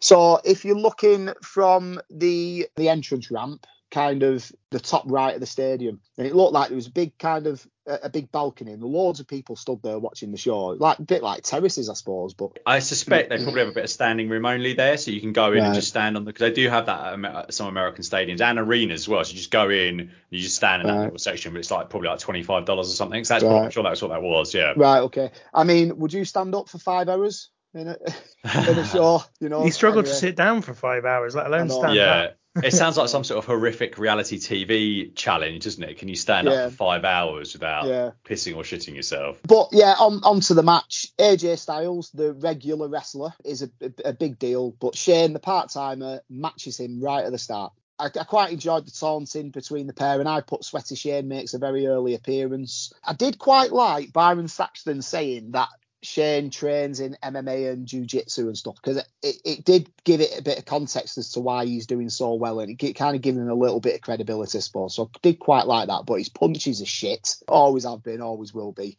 I thought that the match started good, ended good, but I thought I, I was getting a bit bored in the middle. I thought it slowed down a little bit and I, I, I got quite bored. AJ Styles does a Styles clash and Shane kicks out in capital letters with three question marks. Don't know what that's about. Referee is down and the bins are out, so coast to coast is imminent. Yeah, the missed shooting star press. I'm not a big fan of Shane McMahon, and he does some stupid, crazy stuff, which you you talked about on uh, the 32 show. But he's annoyingly quite athletic, to be fair. Like some of the stuff that he does in the ring, it, it isn't bad, apart from his punches that are so shit, and he, the character's awful, and he's prancing around all the time. But he is quite an athletic fella, to be fair. But this wasn't as good as I remember it was. It wasn't shit. It was probably a bit ab- above average, but I did get a little bit bored in the middle. Uh, but the ending I thought was pretty decent. A couple of things there then. So first of all, I'm not sure Shane McMahon's athletic so much as just he's got no fear. He'll just do anything. Doesn't even like matter. Like I, I, I think when you're standing from quite a height to do the shooting star press, as hard as it might be, the main thing stopping you is going to be your mind, not your body. From doing that move is you're going to be shit scared to do it. He's just for some reason he's got no fear. Um, but he does do it in a bit. He, he, does it. He executes it quite well. And Yeah. the coast to coast is quite impressive as well. Um, Yeah, but like I said, I think the biggest impediment to anyone doing Yeah. that is your mind stopping you. Like you, I'm not jumping off that backwards and then you know flipping that back. No, just no, I'd never be able to do it. But not because my body wouldn't be capable. I'm sure it wouldn't. But more because my body, um, my mind, sorry, would override my wanting to do it. Yeah, you said they got the bins out, and I was going to say I didn't see Drew McIntyre or Neville anywhere near the, match. Um, so there's that too. I thought this was good. I thought this was a good opener. I, I remember on the night thinking it was the best match when I watched it first time. I, I remember thinking it was the best match. I thought it was it was still very good. I think I think that's pretty much entirely down to, to to AJ Styles. I think he's just very very good. And this is one of the matches that effectively made him he did become quite Teflon in the eyes of WWE. They really like got really really liked him basically. And I think this is probably one of those one of those times. The glowing terms in which JBL talks about him at the start said everything to me. JBL just backs whoever WWE tell him to back, and he absolutely, you know, talks him up a mass, you know, massively, and it made me think already like they already are really high on him, and maybe even have been a little apologetic to him that this is his match at WrestleMania, um, because he's he, he's capable and clearly probably should have been given something bigger and better than Shane McMahon, but ultimately very very decent. He worked wonders with something that I didn't think he'd be able to at the time, although this time I was kind of expecting it because obviously I've seen it before. Right, let's take a break there. I've covered about four of the ten matches on the show. We'll come back afterwards and uh, complete it all. They're also they're also the longest reigning tag champs They're, ever. they're coming down here, aren't they? Are they? I think they may be in this matchup. No. What? You can't just put yourself in matches when you're the host. Why not? Ladies and gentlemen, as your WrestleMania hosts, we must inform you that we have just received word.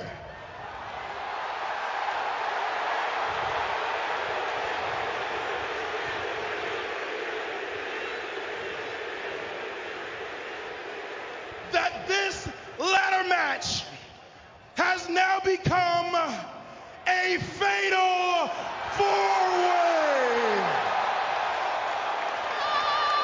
which means that there is one more team involved in this match.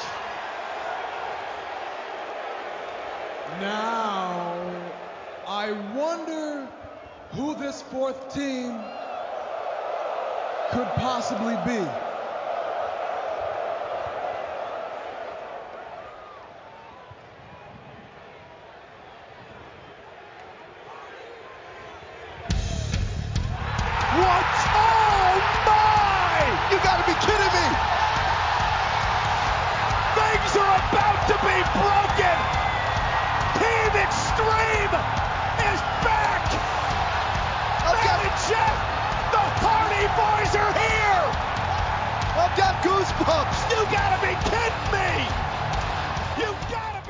Okay, welcome back to the show. Now, after the AJ Styles Shane McMahon match, going straight into it, no, no, no mucking about. Video detailing Seth Rollins' career in WWE from the early days of FCW slash NXT and then The Shield, then the injury suffered in 2016. Sorry, no, I was wrong. We are mucking about. Byron Saxton then fluffs his lines when describing a YouTube sensation, then continues after Kevin Owens enters. Lilly Singh, anybody? Oh, I was looking at the wrong bit of my notes there, so I, I was completely confused. Uh, yeah, no, sorry, no.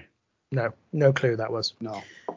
Then we had the hype video for Jericho and Owens, the festival of friendship with Jericho, giving Owens gifts and saying the last year has been one of his favorite times of his career. Kevin Owens giving Jericho a new list, the list of Kevin Owens, and then attacking him. Owens says Jericho was never his best friend, just a tool. Jericho puts Owens on his list after telling everyone how he is Owens' idol. This leads to their match, Kevin Owens versus Chris Jericho, a match that goes for 16 and a half minutes, and it's for the US title. Jericho is the defending champion, but Owens gets the victory after he hits the powerbomb on the apron and pins Y2J. Alex. Yeah, going back to the video package, the Festival of Friendship, it, what one of the best segments in Raw history. Absolutely fantastic. Just really funny. And then the dark, sinister twist at the end. Brilliant stuff. And then I have got a note about why would Chris Jericho, and I'm a, obviously I'm a big Chris Jericho fan, why would Chris Jericho interrupt Kevin Owens in order for him to lose the title when he's feuding with him? Uh, didn't make any sense. Surely, if you're in a feud with one of the main champions, you'd want to win that belt. Personally, I think this should have been for the Universal title. I think it was going to be. Uh, when I was looking at the Wikipedia, the Wikipedia page, it was uh, Chris Jericho on the Broken Skull sessions when he was a member of AE AEW and he come back said that that was one of the straws, that the proverbial straw that brought the camels back. Uh, it was supposed to be him and Owens for the championship in the main event, which would have made a lot more sense than Roman Reigns Undertaker in my eyes. Vince McMahon changed his mind, and uh, he did understand why he changed his mind, but he so he wanted the match to go first as opposed to second on the card. But obviously that went tits up. He was given the US title instead of the Universal title. But anyway, we'll come on to the Universal I title can't, later. I on. can't, I can't for a minute believe that was ever a main event of WrestleMania. I know that Chris Jericho says Well- it was. I just can't believe it. I just, it won't. It's just not believable to me. Well, everything he says is gospel. no, no, I, I, I know what you mean. But eh, whether it remain a event or not, I E- don't know. But I definitely think it should have been for the Universal title. Even if Jericho had been told it was going to be in the main event, I don't believe that anyone believed that it would. It would be. I don't believe anyone thought that's actually going to happen. Yeah, possibly, possibly. Um, right, okay, my second plug. So as we were watching this, it was tea time in the uh, Alex and Joanna household, and we had two pizzas. One of them, a bacon and cheeseburger stuffed crust with cheese pizza, and listen to this. It was called an absolute banger, which was pepperoni sausages, and it was a stuffed crust with hot dogs from Aldi, three pound, absolutely sensational they were. And Lovely. so yeah, there's my plug for Aldi. I'm not going to get anything for that, but honest to God, they were amazing. On to the match. Love the Kevin Owens WrestleMania t-shirts. Absolutely love them. I thought the crowd were quite quiet, but I really enjoyed this match. Um, a lot better than I thought it was going to. Uh, that I thought it was going to. Really hard hitting, loads of countering from each other's moves. Now, I think you've mentioned it before on on the podcast with regards to the Walls of Jericho, how kind of turned into a bit of a Boston crab. And as I've been listening to the show in the car, I've been I, I actually know the answer to this because I've read his books this is what he says. So whether it, you know everything he says is gospel. That apparently, um, as he got older, he found it more difficult to put on the walls of Jericho Jericho. As the opponents got bigger and heavier, he just found it was more of a strain on his body, putting them in the position that they were in. So that's why he changed it to a little bit more of a Boston Crab, unless it was like smaller people like Rey Mysterio and stuff like that. So that is why it went from a Walls of Jericho, still Walls of Jericho, but it went from more of a standing up Boston Crab to a normal Boston Crab. Didn't know if you knew that or not. Code breaker with the one finger rope breaker it was really good, and I love the win from the power bomb on the apron. It's really, such a protective finisher. A really good match, a lot better than I remembered. And one other thing that sticks out in in with this is on the Kevin Owens documentary. I don't know if you've seen it or not, but this is the match where he goes where he, he approaches Vince in Gorilla and says, "Are we good?" And Vince replies, "No." And this is after the match, and Kevin Owens stands there like he's a, a, a school child that's been told off by some sort of headmaster. It is heartbreaking, heartbreaking. So uh, you'll probably get the clip on YouTube, and it's worth a watch, and your heart kind of goes out to Kevin Owens because I think it's harsh. I think it's a really, really good match, and again, a lot better than I remembered. Yeah, decent stuff. So did they explain why? Was it because they didn't think the match was good? Is that why they? No, were... yeah, he just didn't think the match was good. And then the, in the same documentary, when he fights, he, he fights AJ Styles. I think it's at the SummerSlam the fall, uh, this year, and he does the same thing to him. He goes back to back to Vince, says, "Did you enjoy it?" And Vince goes, "Yeah, brilliant," and gives him a hug. I mean, I, I weren't a fan of the the Kevin the Kevin Owens AJ Styles feud when that started. I was so excited, and I thought it was a massive whimper. I didn't think any of the matches were as good as they could have been. But I thought this one is is again better than I remembered it. I mean, it's not a classic. It's not a classic by any stretch of the imagination, but it's better than I thought it was going to be. It can't be a classic. It's got Chris Jericho at WrestleMania, mate. Oh, oh come on. It's true. Unfortunately, Chris Jericho in what was it 2017 as a babyface. The crowd the crowd reaction to this said everything mm. anyone needs to know about the position of this match on the card. This is a lower order WrestleMania match. Sh- I don't think it should have been for the Universal title, and I think it was exactly where it needed to be on on the show because the crowd wasn't into it. It was perfectly decent, but Jericho wasn't over in, in a sufficient level to be a babyface challenger in 2017 because of his awful grating act. I got a little bit of Mandarin during this on the trusty LG app which was nice. And I haven't really got much else to say about this other than that. Oh, I will have one one other point. So going back to my original talking point about the length of the show, I actually totted it up during this match. And there's two hours and 19 minutes of bell to bell action in this in a five hour and four minute show. So that's two hours, 41 minutes of entrances and packages and backstage shenanigans. It's just too much, too much. Like you cut a load of that out you just don't need that much. But yeah, it, it, this was this was okay. Yeah, I thought this was okay. I thought it was okay too. I, I liked it. I thought it was above average. I, I enjoyed it. But I agree. I, I I can't for a minute believe that this was ever, as to my point before, I don't. I can't believe anyone to anyone who was in a position to control what was the main event of the show thought this would be the main event of the show at any point. I just can't see it. And like you said, Stephen, second match in, and the crowd are apathetic to it. They're kind of they're not really interested in it, which says it all. Which is a real shame because I, I said not watching WWE at this time very much, other than WrestleMania. I had heard a lot about their story, their partnership, the fact that they were over, the fact that they did the Festival of Friendship, all of that stuff. So I understood it to be something that was going to get a big reaction, but it didn't. And I think it sort of speaks to maybe just who you're seeing or hearing things from in terms of the prism of who you're who it is that's saying those things about an act. And I think when you're listening to seasoned or long term or whatever you want to call them fans of wrestling, they aren't necessarily a great gauge of what's actually seeping through into like the general consciousness. You know that I, I've talked about loads of times with the CM Punk pipe bomb promo. Like regardless of how good we all thought that was, that wasn't a commercial success in any way. It just wasn't. Like that year's SummerSlam didn't even do as good a buy rate as the previous or the the year after's pay per view Summer SummerSlam pay per view buy rate. And the Money in the Bank itself didn't do a great pay per view buy rate. You know, so I don't think they're a great gauge, and I think that's what came across here is that lots and lots of people who were really into wrestling really thought this was great, probably because they like Jericho and they're like oh, Owens as two people that are talented individuals who have got a high reputation for being great in the ring, but wasn't necessarily cutting through on a on a wider basis. Just to play devil's advocate a little bit, do you think that the crowd didn't care because the company didn't really care? Because from memory, and I, I probably have to go back and watch, Kevin Owens I thought was over as a Universal Champion. He was the Universal Champion when there was the, the turn for the Festival of Friendship, and then all of a sudden loses the belt to Goldberg, which was the majority of people thought it was ridiculous, and then just made it for the US title. And do you not do you think that people were just like, well, I'm not asked about this? It would it probably would have been a bit more asked if there was a bit higher stakes like the universal title or what I mean I don't know I'm just playing devil's advocate. No I I, th- I think I think that's I think that's actually a really good point. Uh, you know I do think that just the placement on the show does speak volumes. That's part of the presentation right? You know I've always I've always been a massive critic of any like I really hated one of the big things I really hated about TNA in their later years. Well, I say later years, they're still going, but in their the later years of their reasonably successful period was the number of times someone like AJ Styles would return, but they'd return completely unannounced in a match on an, a, a, just a random episode of Impact. Like, well, you've already defined them down just by the way you've brought them back, just by not advertising them ahead of time. You've already defined them down because you aren't making a big deal of the fact that they've come back. It's really very simple. So putting this second match, you're probably right. It certainly is going to make people think a little differently about it.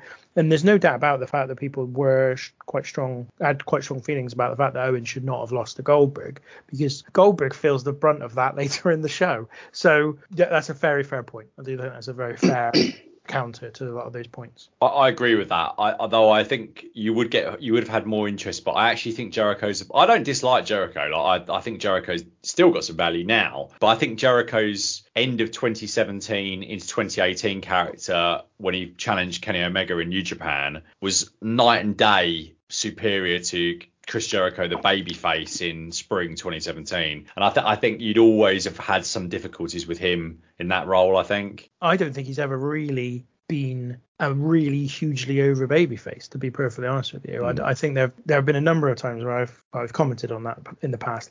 One thing I will say in terms of the past, you can listen to our review of Fastlane 2017. It is like the sixth or seventh episode we ever did, and it is in the archive, so you can listen to that and get all of our thoughts on what on the main event, Kevin Owens and Bill Goldberg there. So I'm giving that a 10, I think, do yeah. Okay, so we're going to get another hype video this one is Sasha winning the women's title, then uh, Banks and Charlotte Flair fighting in a Hell in a Cell and a Falls Count Anywhere and an Iron Woman match during their series over the previous year, with Charlotte Flair coming out on top, but then being interrupted by Bayley's debut and then Flair losing to Bayley with the help of Sasha. Once again, that was at Fastlane. Sasha challenging Bayley to a title match. Flair and Nia Jax also staking their claims, and the result a fatal four way match. That's next. Bayley defending Charlotte Flair, Nia Jackson, Sasha Banks in a four-way elimination match. We at least got the fact that it's elimination, and it ends after just under 13 minutes when Bayley hits a top rope elbow and pins Charlotte Flair to retain. Afterwards, Bayley does look genuinely emotional, having had her big WrestleMania moment. Stephen. I remember Bayley being really over in the run up to WrestleMania, but and I just can't understand to this day why this wasn't the big win. Why was this not the big title win? And I think that that hurt this so much. I really loved Bayley's old music, and I'd forgotten quite how much. In fact, I even had that as my alarm music for a little while. My alarm music, for anyone that's interested now, is Kenny Omega's AEW theme. Sasha's old song pre-remix was really great as well. There were a couple of good spots once they got rid of Nia. A really great that man again, Kenny Omega, light dive from Banks over the top rope, and also a superb corkscrew moonsault from Charlotte. But nothing could get this crowd that heavily into this match. And I think again, it's the booking. Um, Bayley going for the title was so obvious. The finish on Sasha with the push into the turnbuckle that wasn't pulled off was confusing in the moment. It looked really, really bad watching this again. Uh, and the elbow drop defeat of Charlotte was so flat as well. Just underwhelming, underwhelming, underwhelming. Yeah, I think the the thing that hampers this match for me is Bayley because going back to the video package, you've got the Sasha Banks Charlotte Flair Charlotte Flair feud, which was absolutely amazing. The matches were fantastic, and the hot potato the title, which I'm not a big fan of, but I actually it worked for that feud. And then also in the video package, Nia so Bayley's the champion, and then Nia Jax is pinning the champion before the match on some episode of Raw. And then the entrances. I mean, looking back on Bayley's music and, and things like that, I, I did, you know, I always kind of thought quite fondly of it, but I just think that she looked ridiculous. The the the costume she was wearing just looked stupid. Her entrance was the fact that her entrance is first and she's the champion, ridiculous. A treatment of her in the video package is, is just nonsense. And the music, I just think it made her look silly. And she's the champion. And compared to the other three, she looks massively insignificant to them. And then obviously Nia Jax comes out. She's got shit music. She does have a presence because of her size and and but you know she's she's shit in the ring anyway. Charlotte's entrance. I've always hated Charlotte's entrance, and the thing that I hate about it is when she does the flipping over outside and inside the ring. I just think just just just walk to the ring. Just walk normally into the ring, and you just. it, it, I just think it makes her look better. As, as Matt, as Matt, as Matt possessed. what's going Alex on? Uh. Yeah. probably, Like, he's probably. like he's like doesn't like fans this week I mean, apparently. miserable, No, misery. I, I, I don't. Do you know what? If Bayley was doing flipping flips, then fair enough. But Charlotte Flair is supposed to be this kind of god of women's wrestling, and she's doing some shit flip outside the ring. Just walk to the ring with class and style, and just get like like your dad did. Do you know what I mean? Like He'd just bloody like- do a flip if he could he, do. he did. He, he won't do a flip. No chance. I'll tell you what I really liked about the match. I liked the three on one strategy at the beginning. Thought that was brilliant. Absolutely brilliant because it makes sense. Nia Jax, the biggest woman in there. Let's team up and let's get rid of her. Fantastic. But then they should have carried on with that because after that, the baby faces, Charlotte leaves the ring and the baby faces fight. The baby faces should be, all right, hang on, let's team up together. Let's get rid of Charlotte. And that's what they should have done. Not get rid of Charlotte, but they could have teamed up and failed, and Charlotte could have pinned Banks. But I just think that would have been better. So the the, the first part of it, I really enjoyed that with, with regards to the strategy. But then I, I didn't really enjoy the, the next part. Yeah, nothing much after that. Nothing much after that. And I just I think the presentation of Bayley, who's the champion, was poor, really poor. Well, for me, this was three for three. I was again up on this. I liked it. I liked it a lot. I thought it was a really good match. I really enjoyed the dives. I really enjoyed the stuff they did pretty much throughout. I mean, I'm quite glad that Charlotte hasn't taken too much out of her father's repertoire. Otherwise, she'd be crying and bleeding on the way to the ring. So that's uh, definitely a good thing. What I don't like, and this is a serial problem that the women have, unfortunately, and it's not their fault, it's WWE's, is that they keep fucking saddling them with multi-person matches. Like, fucking come on. Like, n- there's no point at which it's more egregious than in a couple of years' time.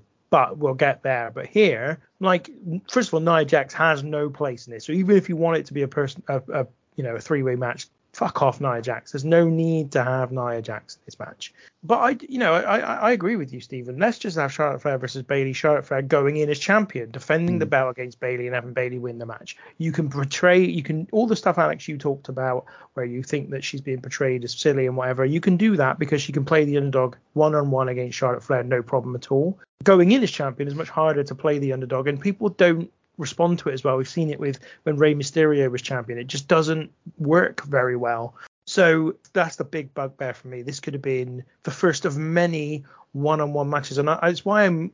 And when we did our fantasy booking for WrestleMania 4, it's why I'm so passionate about them having Bianca Belair run through these big name opponents like they seem to be doing. You know, obviously she's had Sasha Banks, she's had Becky Lynch, Charlotte Flair for me should be next, and then Rhea Ripley. You know, but don't give them, don't don't give us Bianca Belair, Charlotte Ripley, uh, Charlotte Ripley, Charlotte Flair, Rhea Ripley, and Shayna Baszler in a four-way match because that just almost basically wipes them all off before you even got to them as singles matches.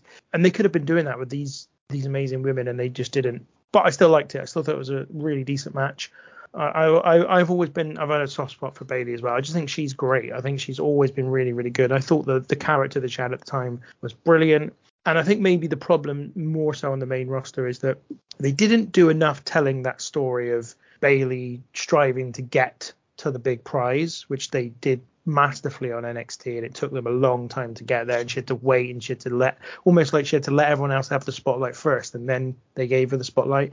But plus, she was super over, and I think if she's super over and she comes out with that entrance, no one's complaining because it's just it's great. It just it's almost joyous when she does it. But when it's played before relative apathy, it doesn't doesn't work.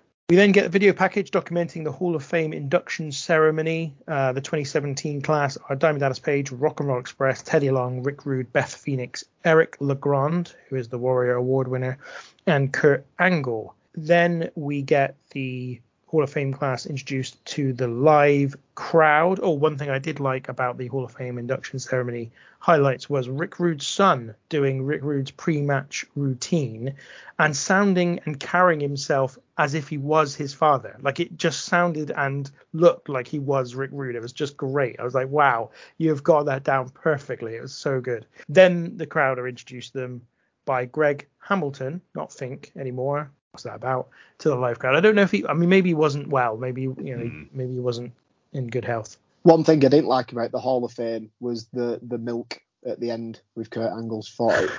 I just thought it made him look stupid. And and I think from when he come back after that Hall of Fame, I think he, he's announced as a general manager the night after.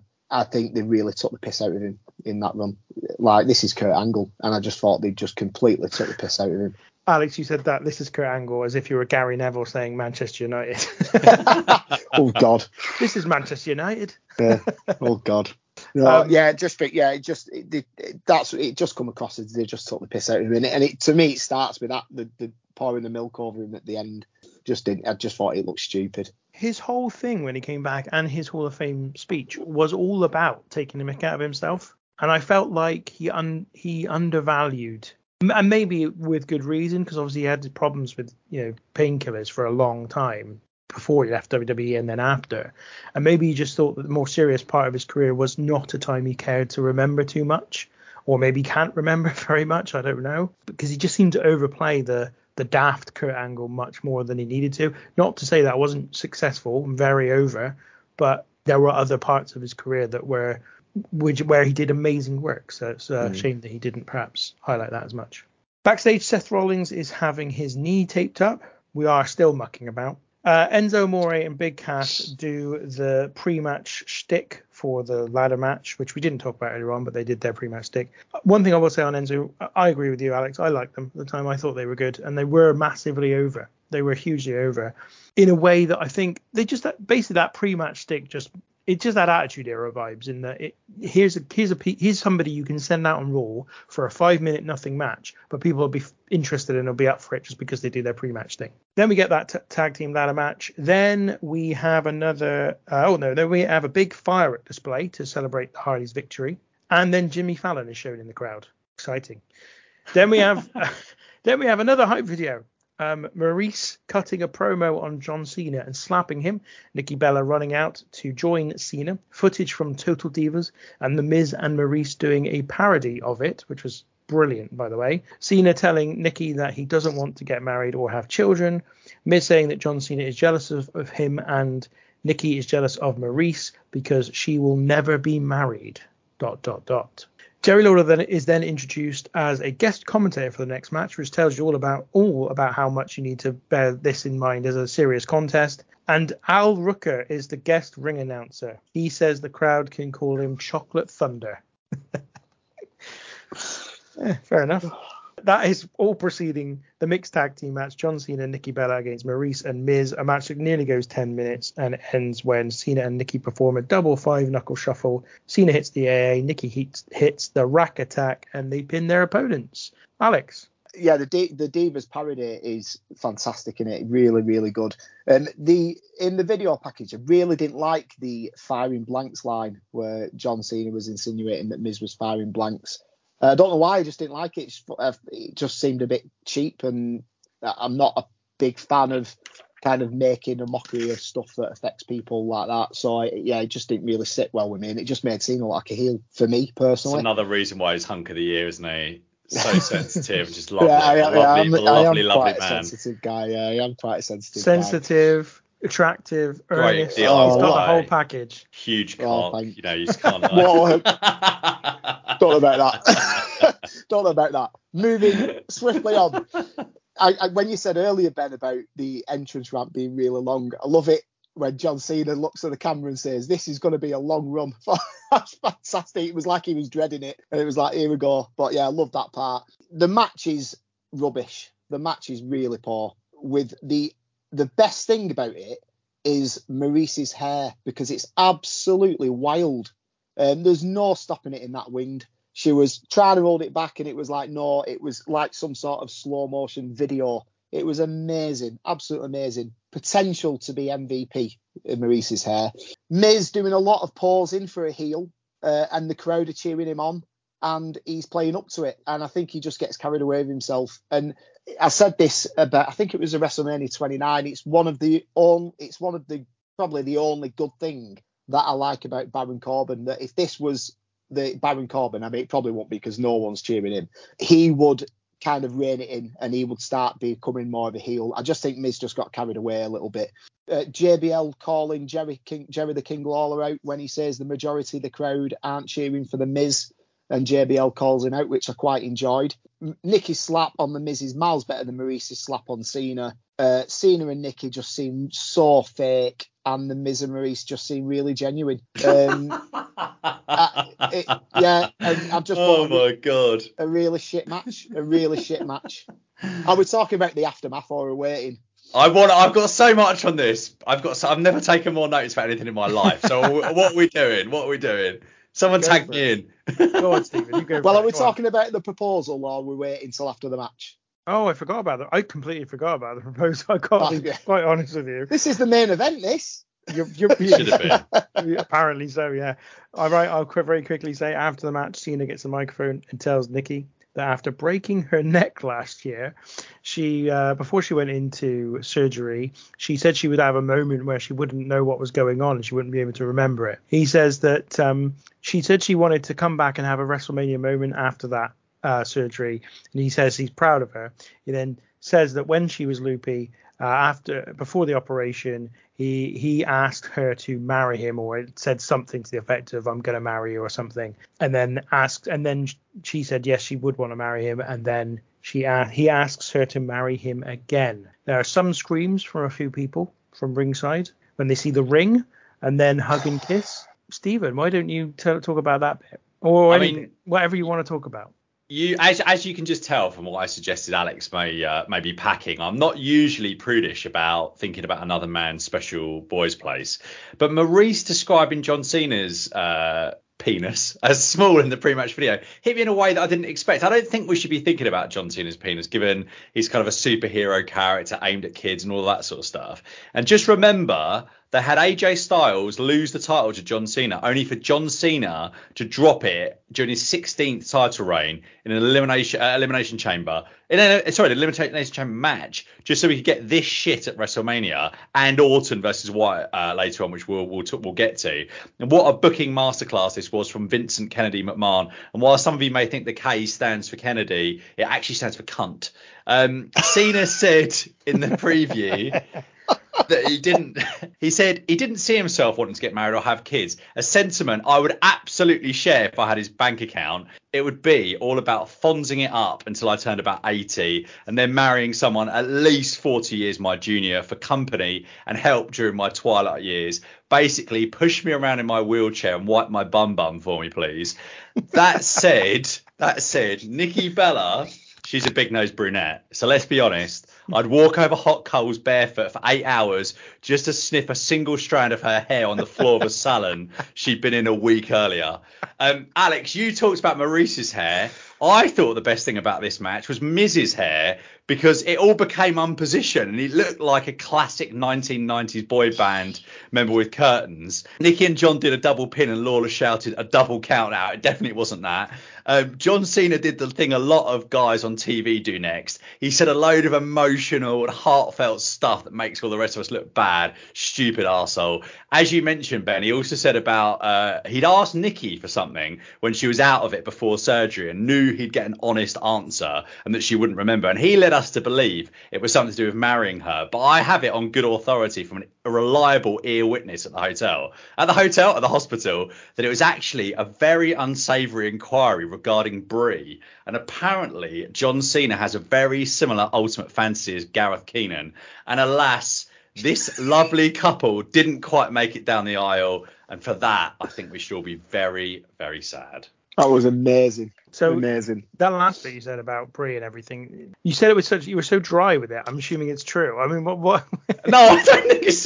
Do you know what I mean? The Gareth Keenan Ultimate Fantasy. You must be Yeah, an yeah. Office fan, Ben. I I know what you meant, but Yes, yeah. I just yeah I just wondered if that was I don't know something else because obviously It's obviously in the said- WrestleMania It's in your book, isn't it? The reality oh yeah, is in the probably. back. Yeah. yeah, probably. It- to be honest, just because they didn't get married, did they? So I figured maybe No. there was something that was revealed on Total Divas later on that showed this to be the case. I don't know. That'd be amazing if true. It'd be like, do you remember Caroline and was it Caroline and Christina Alessi From in Ne- yeah, Neighbours? Neighbours, yeah. When Paul Robinson kissed the wrong one, it was oh, it was a mistake. Yeah, yeah, Paul, we know what you were doing. This wasn't exactly Randy and Elizabeth, was it? No, be, it was not. let's be honest. Aside from anything else, the fans would just booed the shit out of them for Hmm. most of it. Plus, they're not, like you said, you don't really want to be thinking about that when it comes to John Cena. But it's impossible. Again, like there's something almost sexless about Savage and Elizabeth in terms of their presentation. Do you know oh, what I mean? 100 percent. It's Yeah. completely like childlike Yeah. love. It's like Whereas Zach th- Kelly.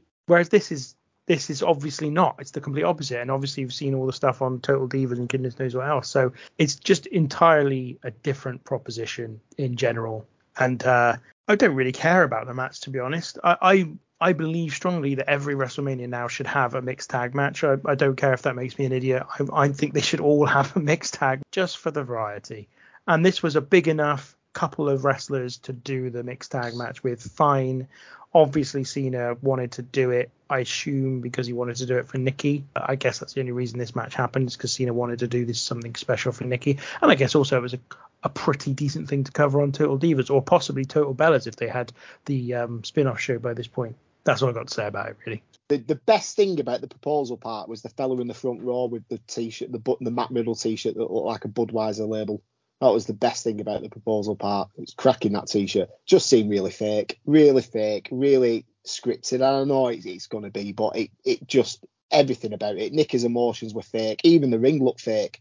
The ring looked like one of them ring pops that you got when you were a kid. Terrible, and bar a small portion of the crowd, nobody cared. Nobody could care less. There is something about John Cena where I, I don't th- I think he struggles to pull off earnest.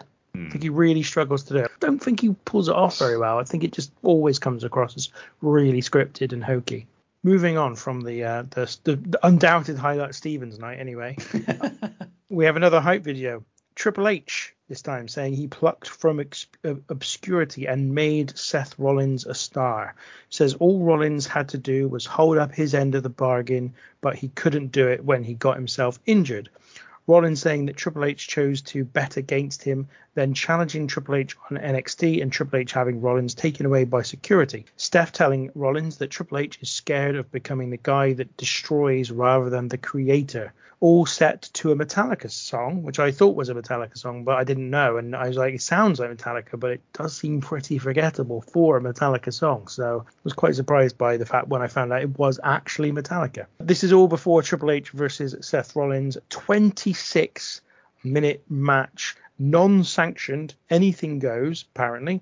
And this ends when Rollins superkicks Triple H into Steph on the apron, who falls off through a table, and then Rollins hits the pedigree for the victory. Stephen. Triple H had a police escort with him for absolutely no earthly reason. Uh, Seth Rollins, big big fan of the Olympics, and he had the baton for the Tokyo Olympics with him on this uh, on this night. I got up about halfway through this uh, match for a wee. No one was in the house, but I remarked out loud, "I can't believe there are two hours and ten minutes of this shit left." I don't believe the wrestling in this was bad. It was it's okay, the, the, but the crowd just wasn't interested in it. It was in front of complete silence. On the night, I remember thinking this was quite good, but the crowd's not into it. But I kind of didn't think that anymore. Um, I think Seth had been messed about a bit in, in the booking post his return, and he just wasn't as hot anymore, and that played into it. But probably what did more so was going so long in what was positioned as supposed to be like a non-sanctioned grudge match. I'm not a big proponent of a lot of what Tony Khan does, but you could imagine this match in AEW. This is they're both bleeding inside five minutes. They're using every gimmick in the book, and at least that would have made this more of a spectacle.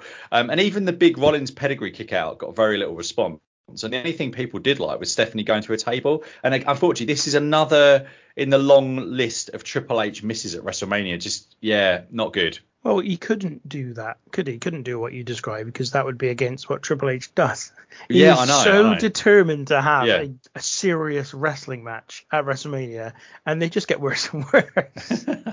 Alex, The the video package, I love the the takeover thing where Seth Rollins jumps into the ring to call Triple H out. Uh, again, just made it a bit different, made it a bit real. And I thought, in terms of the story, I thought it was it was quite excellent. I can kind of see past Seth Rollins all of a sudden becoming a heel just because Triple H betrayed him. I can I can kind of see past that. And the stipulation with regards to uh, what was going on in the feud actually I thought made sense. The entrances, I think I must be the only person who actually loves a Triple H entrance at WrestleMania. Uh, I always look forward to it just to see what he's going to do. I thought this one was a bit tame.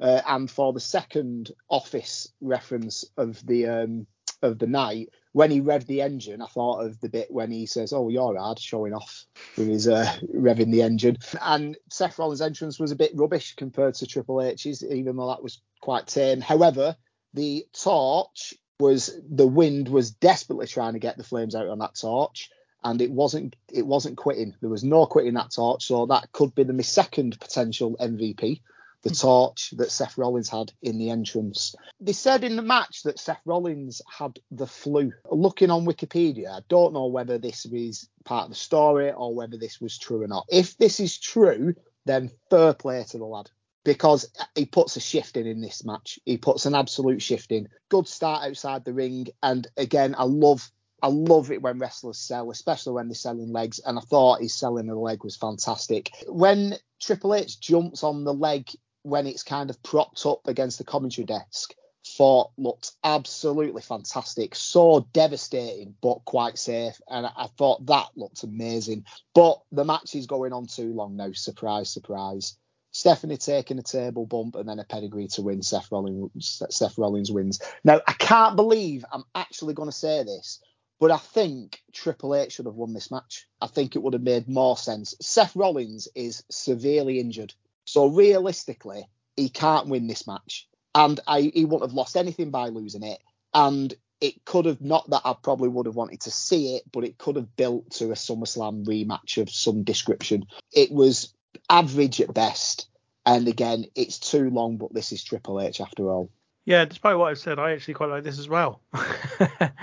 Not loved it. Like none, I wouldn't say I loved any of these matches, but again, I quite liked it. I thought it was a decent standard of match. They just did enough of the hardcore, if you like, stuff that it that it wasn't quite the snooze fest of Triple H that you sniff that Triple H usually serves up. And on the whole, I was pretty positive about this. In the main, I think there is an attempt at this show to get the next gener uh, some of the next generation to be the stalwarts of WrestleMania going forward. They needed to do it. We've as I've said before, and you've brought up this time, Alex, so many are aging veterans, part timers on this show, but they do litter throughout Seth Rollins' victory, Roman Reigns' victory. Obviously, earlier in the show, Kevin Owens and AJ Styles get their victories. They're like it's like they're trying to to do that in some ways, and that can be a good reason to have those aging veterans mixed in with the with the younger stars. That absolutely works well. But I'm not sure it did a lot for Seth Rollins. I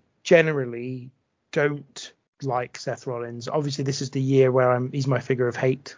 And unlike Chris Jericho in 2021 and Edge in 2022, I haven't softened at all on that. Now, that's partly because we haven't seen a lot of Seth Rollins. I just have never been convinced by him as a. He's fine. He's fine in the ring. That's that's all well and good. But I just don't care about him at all in any way. I don't dislike him. I don't like him. I just find him nothing. I just find him completely nothing. And even down to something as simple as what he wore for this show. You know, Seth Rollins had previously been mainly just wearing black when he was a sort of coming out of the shield and being the architect and all the rest of it. When he started adding kind of garish colors to his outfit, and now he's a babyface as well. Even just down to that, I just like it's not just doesn't really work. It just makes you look a little bit too flash. And Flash isn't really a, a, a characteristic associated with a babyface unless you are super cool, and he's just not. So yeah, it's never really worked for me, Seth Rollins. No, I'm not a big Seth Rollins guy at all. He's all right, you know, he's okay. Um, I can't stand his laughing that he does now. I like the Messiah gimmick that he did. I thought that was pretty decent, and especially when he got the authors of pain and I'm going to say Buddy Rogers. It's not Buddy Rogers, Buddy Matthews. Buddy Roberts. Uh, yeah, yeah, Buddy Roberts. Buddy, anyway, Roberts. when they had them following, I thought that was pretty decent. And and like I said, if he was 100% fit in the kayfabe world and Triple H one had gone mental, but it's the fact that he's severely injured, and I and I, I I know it's a bit of a stupid thing to say for wrestling, but I like a bit of realism. And also in, in a in a in a real fight, if he's that injured, Triple H should be beating him, and that's why I think he should have won. But yeah, uh, yeah, no, I'm not a massive fan of Seth Rollins.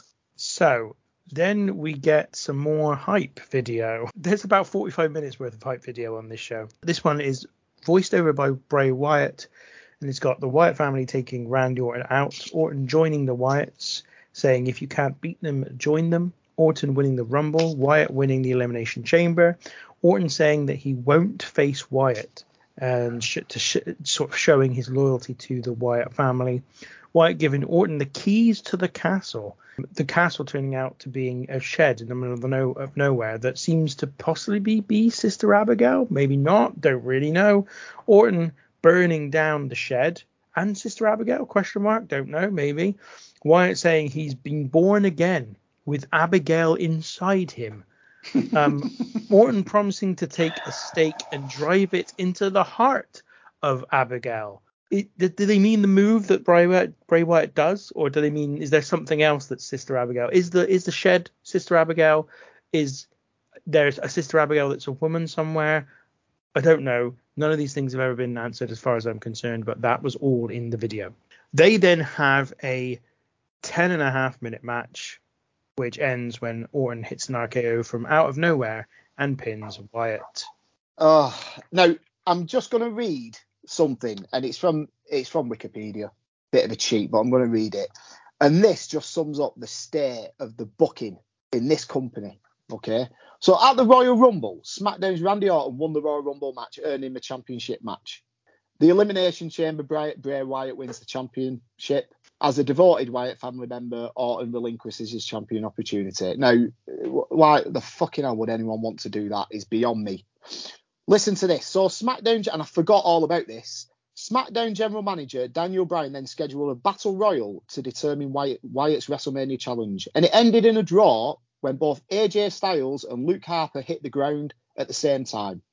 Styles then defeated Harper the following week to earn the title match, and at the conclusion of the episode, Randy Orton restated his intentions to challenge Wyatt for the title. So he's changed his mind. He's changed his mind now.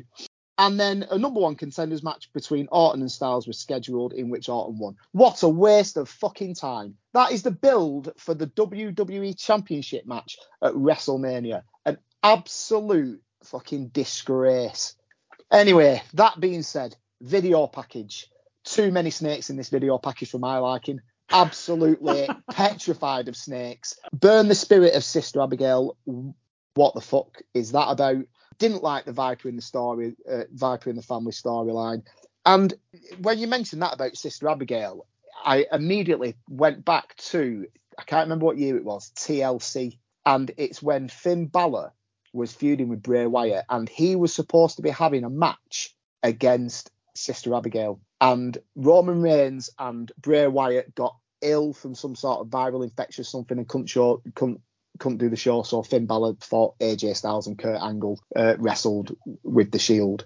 And there's part of me very curious as to what they were going to do with regards to that. Whether Bray Wyatt was going to come out dressed as Sister Abigail, it would have been probably awful to watch, like a car crash. You don't want to watch it, but you have to watch it. Anyway, entrances, love Bray Wyatt's music, and I did, you know, I, I did get a, a bit of a feeling of sadness when he come out. I think that he was something special, Bray Wyatt and I don't. He was extremely creative, and I don't think he was allowed to tr- to truly meet his potential. Every idea that he had, I don't think was ever let, he, he, was ever allowed to fully explore it for whatever reason. And he never recovered from when he lost to Cena at WrestleMania 30. And he shouldn't have lost to Cena, but he never recovered from that. And I mentioned when I did my fantasy booking and I did my Hall of Fame, I put him in, and I think Matt did a bit of a a bit of a funny face. But I think, do you know what? He's going to go in at some point. So put him in it. Just put him in it. Let you know. Let's kind of celebrate his short life that he had and do it. You know, shortly after his passing. Really, really sad. Really, really, really sad. Uh, yeah, I think he was something special. Just never met his full potential for whatever reason. And then bringing everything down a little bit. Randy Orton. There's the sperm. There's the sperm down the entrance ramp that Tom was, I think it was Tom was talking about in a previous show. It's shit. It's absolutely shit. But it's not the shittest thing in the match. So the match itself, maggots. What the hell is that about? Worms. What the hell is that about? Absolutely pointless. Just pointless, which I'll come on to a bit later. Really boring. Crowd are completely silent. People kicking out of finishers like the normal moves. It happens all the time now. Cockroaches. What the hell is that? And it didn't work, did it? Didn't work. A complete joke. RKO out of nowhere for an anticlimactic win. And again, it just makes Bray Wyatt look really weak and really stupid that he's trying these things, the, these projections on the ring as a bit of a, a, a mind game. And it's crap. It's crap, but it would have made more sense if he'd won. Uh, like, not much more sense. It would have made more sense if he won. And he's dropped the title to another older wrestler. It just made Bray Wyatt look stupid. The match was shit. The match was boring. The build up, the feud was boring. It just crap. Crap. That's rant number seven over. Mm.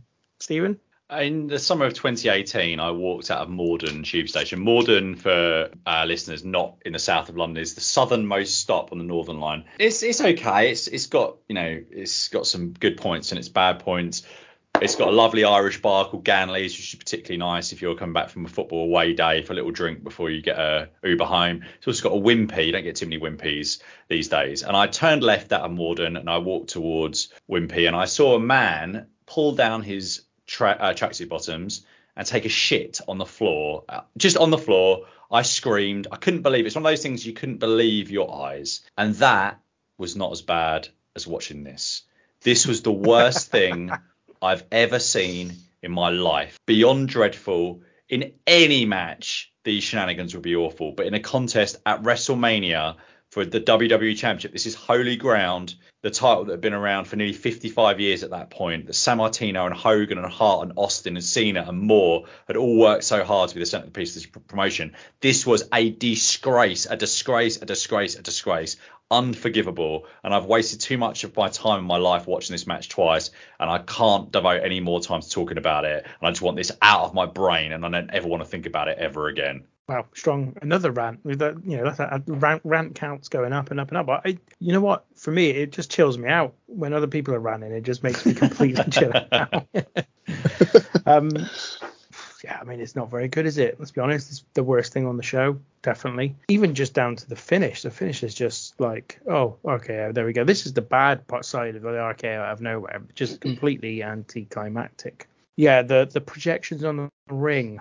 What do you say about that? I can, I'd forgotten actually before you started ranting about it, this is what this contained. I mean, when you want realism, that's got to be a cardinal sin, sin, right? Like I can I can lose myself in this until it becomes unexplainable. And it's like, okay, so we know it's we know what we do know for definite, right? Is we know it's not supernatural. it's yeah. not like the Undertaker bringing lightning down, which is really weird. We can see clearly this is just a projection onto a canvas anybody who's been to school knows what a projection onto a canvas is. That's quite simple. So there's no mysteriousness about this. There's no supernaturalness about this. It's just a projection. So then what you're led to thinking is, how is Bray Wyatt controlling that from his position as a wrestler? I don't know. I don't think there's any explanation for it. And that's what makes it really, really shit. Aside from the fact that also, as you said, Alex, it has no bearing on the outcome of the match because Orton wins.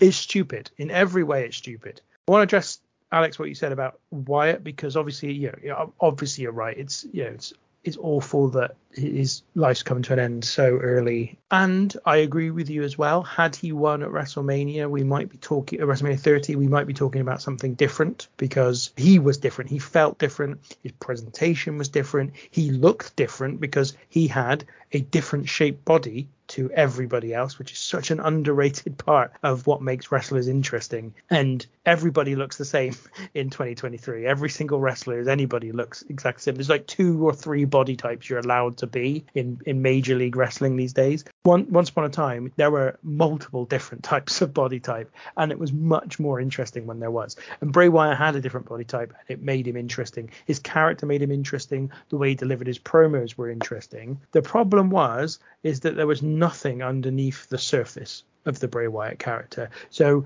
when it got to the point of him needing to fall back on that character to get himself over again, there was nothing there. He then, after WrestleMania 30, kept coming out on Raw and just cutting promos that meant nothing. They were just mysterious, but they didn't mean anything. There's no, there was no clues to look into to kind of interest the, the fans or anything. The Sister Abigail thing meant nothing. I still don't know. Is it a hut? Is it a person? Is it a chair? What the fuck is Sister Abigail? Is it a move? Because he does the move in the match and they call it the Sister Abigail in the match. He, he just basically became a general general mystery. That's basically what he was. They didn't ever explain anything. They didn't ever try to build on anything. They didn't try to explore it in any way. It was just, oh, here's this mysterious guy and we're going to make him do mysterious things. And that's it. I think he had something. I don't know if it was. I, I, want to go back on that bit. I don't know if it was special, but he did have something. He had some talent. But in amongst all of the nonsense with this character, and then the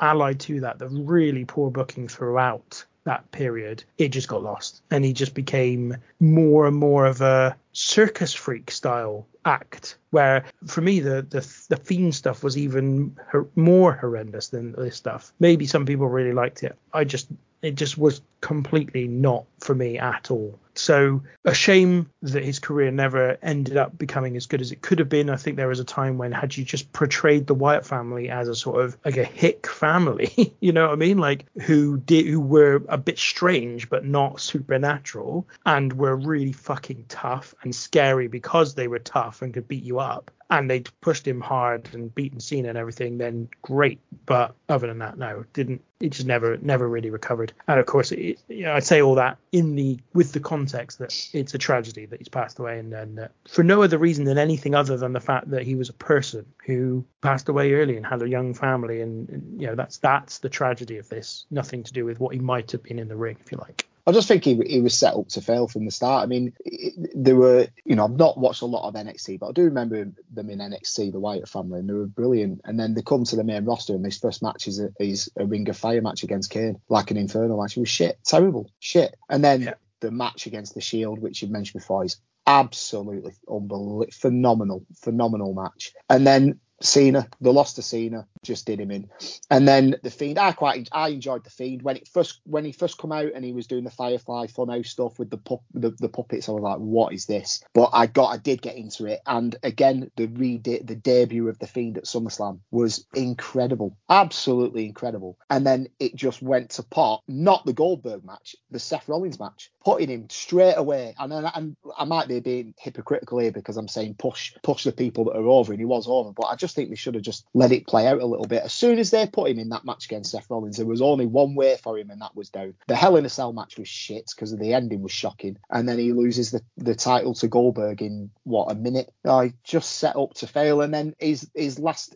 incarnation when he comes back. Brilliant when he comes back, and then he's in a, a lights out match with LA Knight at the Royal Rumble, which is sponsored by Mountain Dew. It, it just set up to fail, though. Just set up to fail, I think. I should also say about the Fiend stuff is I didn't see a lot of it. I, what I saw of it though, I just found just completely went over my head. Maybe that's just a, a reflection of me being behind the times. I don't know. Maybe that's that's the truth. We then get the pilots from the planes earlier shown in the front row. Lovely. And then, uh, you guessed it, it's another hype video. Uh, we see footage of Bill Goldberg from his WCW undefeated streak, then the arrival of Lesnar in WWE, then their match at WrestleMania 20 with Goldberg winning, Lesnar's UFC career and his return to WWE, then Goldberg's return and challenging Lesnar, Goldberg beating Lesnar at Survivor Series, Goldberg beating Kevin Owens at Fastlane, and Lesnar uh, attacking Goldberg on Raw. All this is narrated by Paul Heyman in a form of a fairy tale.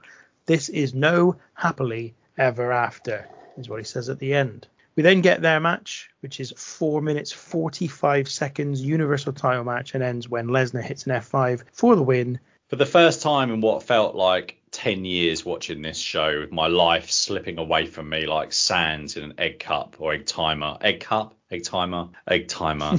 the crowd were actually invested in something, as as was I.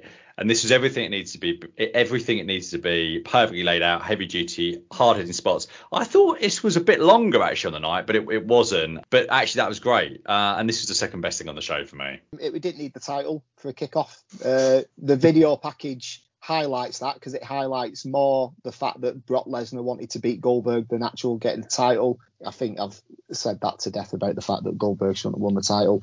Goldberg definitely getting his steps in with his long entrance. Heyman fantastic on the microphone, standard. Crowd very pro Lesnar. Brock selling fantastic.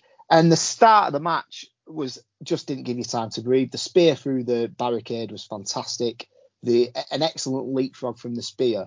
But and and this is really weird because it's about it's what four minutes long, four and a half minutes long. But I, I can't believe that I'm actually going to say this, but I did get a little bit bored near the end because it was there was four moves in the match: a German suplex, a spear, a jackhammer, and F5. And this it started off fantastically, and then I just thought it got a bit laboured, which is I, I, can't believe I'm saying it's stupid. I was really excited to see the fellow with the signs in the front row.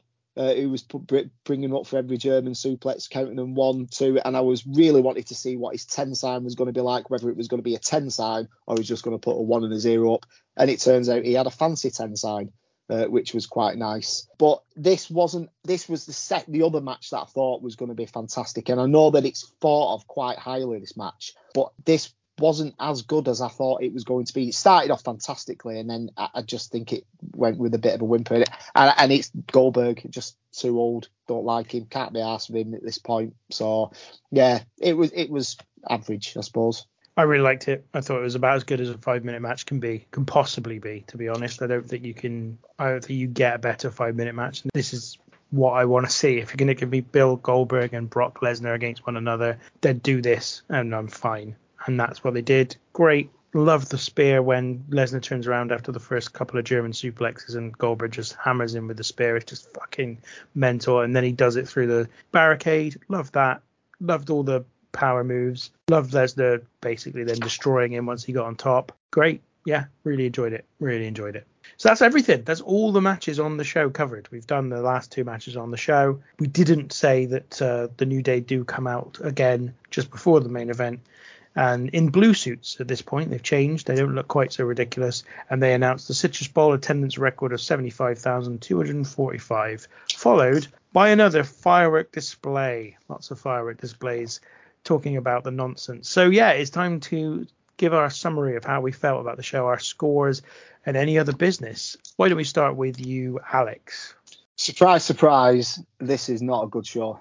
It is not a good show at all. First of all, it's way too long. We've been through this. Three hours, 30 minutes for me is perfect length. The two matches that I expected to be the best were not as good as I thought. The opener wasn't as good as I remember it being. Jericho, Kevin Owens was a hell of a lot better than I remember, but it was nowhere near being a classic and that Jericho and Owens is my match of the night. It, it, was good. It was good, but not what you know. WrestleMania. I want it. You know, I want I want to pick a better match than that. The two women's matches were serviceable. Hated the ladder match. Hated Orton versus Wyatt. Triple H Seth Rollins way too long, and the main event was miles better than I thought it was, but it was pointless. The booking in this show is atrocious, and it damages the current roster of stars. And for that reason, and I'm, I think I'm being generous, and I was going to go three but talking about it, I'm going down. I'm giving it a two, a two out of ten, and I think I'm being really generous there, really generous. So it, they, they, they can have a mark for the opener at the Jericho Owens match uh, and the opener,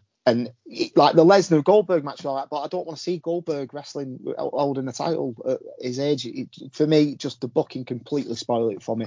I won't be watching this again. I wouldn't recommend anything from this show to watch even the Jericho Owens match, matches, better matches to recommend than that. One of the worst manias of all time, if I'm being honest. The MVP, you know, I've mentioned the Seth Rollins torch, I mentioned Maryse's hair. If I was being serious, I'm probably going to go Seth Rollins if he did have the flu to put in a performance like that. But I don't know whether he did have the flu, and I and I don't want to give it to Seth Rollins. So my MVP is going to the hot dog crust uh, stuffed crust pizza that I had because it was absolutely phenomenal. So that's my MVP, and I and I genuinely mean that. Genuinely mean that. Special mention to Kevin Owens because he got his feelings hurt by Vince, and I don't know why. But yeah, terrible. Two out of ten. And I, honest to God, I, I think that being really generous with that. Um, at the end of the night, after so many hours of this show, I did stay for a little bit to see The Undertaker and his supposed retirement, even though I never really liked him. But I guess there was something in me that wanted to show some some respect. I don't really know why. Uh, and my wife, who'd had enough of this Sunday,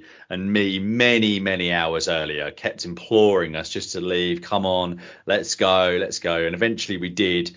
And we left the I think we left our seats about 12:05 Eastern time um, to see the dead ghouls on those buses that had been um, had been shipped out of the hotel at 3:30. And some months later, in the living room uh, after the Undertaker returned, Mrs. Coriander walked in and saw him and said, "Why the fuck is he back?" and the pain of WrestleMania 33 still running deep through her veins. And on the night, I had quite a good time at this WrestleMania. I can't I can't lie. I thought, as I said earlier on, I thought the crowd perhaps was a little harsh some of the matches uh, and they deserve more but watching this back I really don't think that. I think the complete opposite. I think they got what they deserved.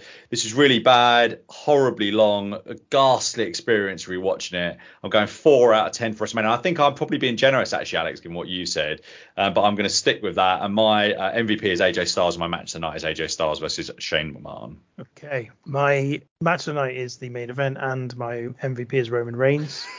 He's thinking about his rating here. You know what my ratings is? I'm thinking about whether I should say it out loud. right. because I'm giving this a seven out of ten. Wow.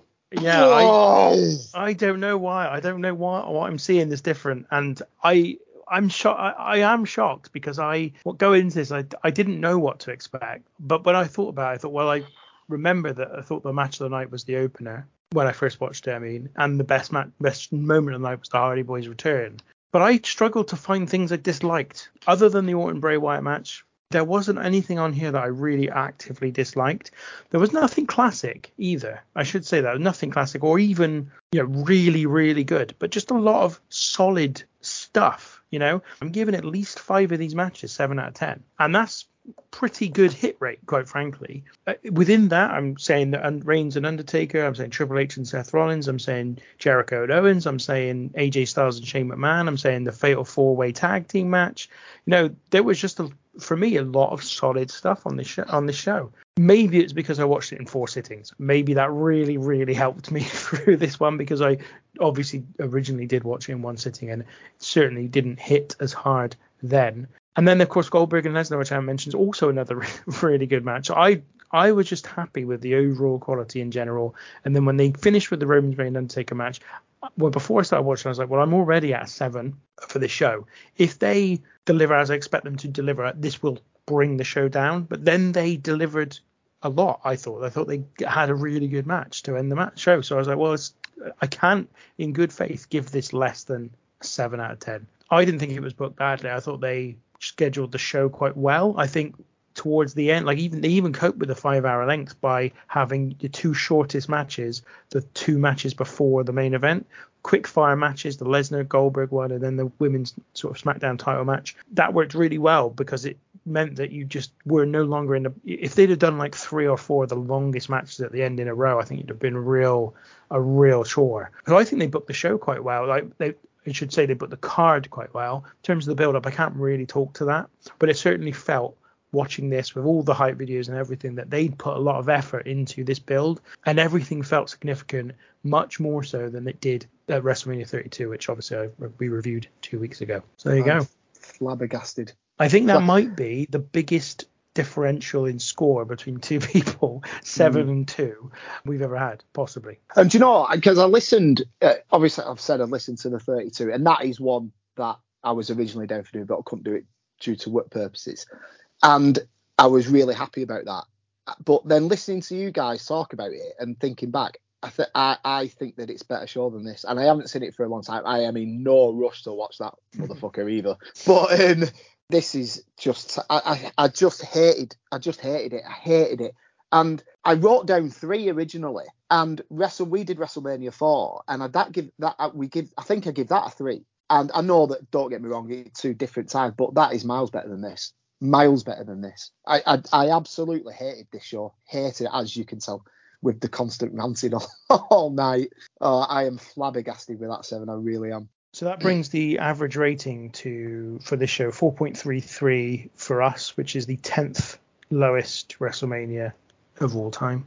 Only ahead of 2012, 1, 9, 4, 32, 27, 11, and 2. So it's not exactly a high ranking one, even with my 7 out of 10. can I, can I ask a quick question, Ben? And I don't know how easy it's going to be. What else have you given 7 WrestleMania wise? Oh, WrestleMania. I, I mean, I, I've got it here, but it would take me a little bit of time. Right, no, it's fine. It's it. fine. It's fine. Not many. not many. I mean, it is.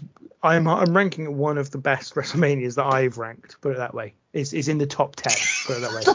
that is madness. It's absolute madness. I know. I, I, I and I feel I feel like it. Oh. I feel like it. I feel like it's madness, but I can't, in good conscience, give it a bad rating. I genuinely thought all the way through that this was a solid show. If I was rating it down, it would be for the stuff that all of the WrestleManias have got, which is all the nonsense between the matches.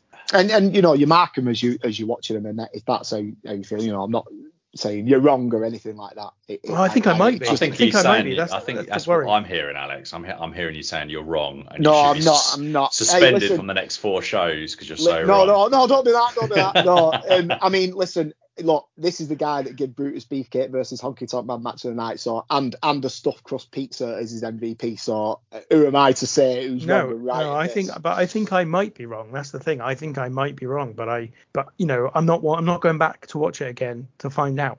so it's Yeah, yeah. seven. On Yeah. the night, Ben, for what it's worth, I would have probably given this somewhere between a six and a half and a seven. I think I had a really good time the first at at this show, but I just don't. I just didn't watching it back, and I watched it. I watched the first hour and then the the, the next four hours all in one go. So, um, which was really hard going. Yeah, You're my MVP, Stephen. You're my yeah. You and the pizza. Six, it took so long. There we go. Yeah. Right. Okay. Well, that's everything we've got time for today. Um, thank you, Stephen, for your contributions, Thank you. A pleasure as always. and Alex, thanks for joining us today. Yeah, thank you very much. I love it. I love it. I love it. Thank you. This has been the Random Wrestling Review. We'll be back again in two weeks' time with WrestleMania 34. Who knows what delights we've got in store on that one? But until then, take care.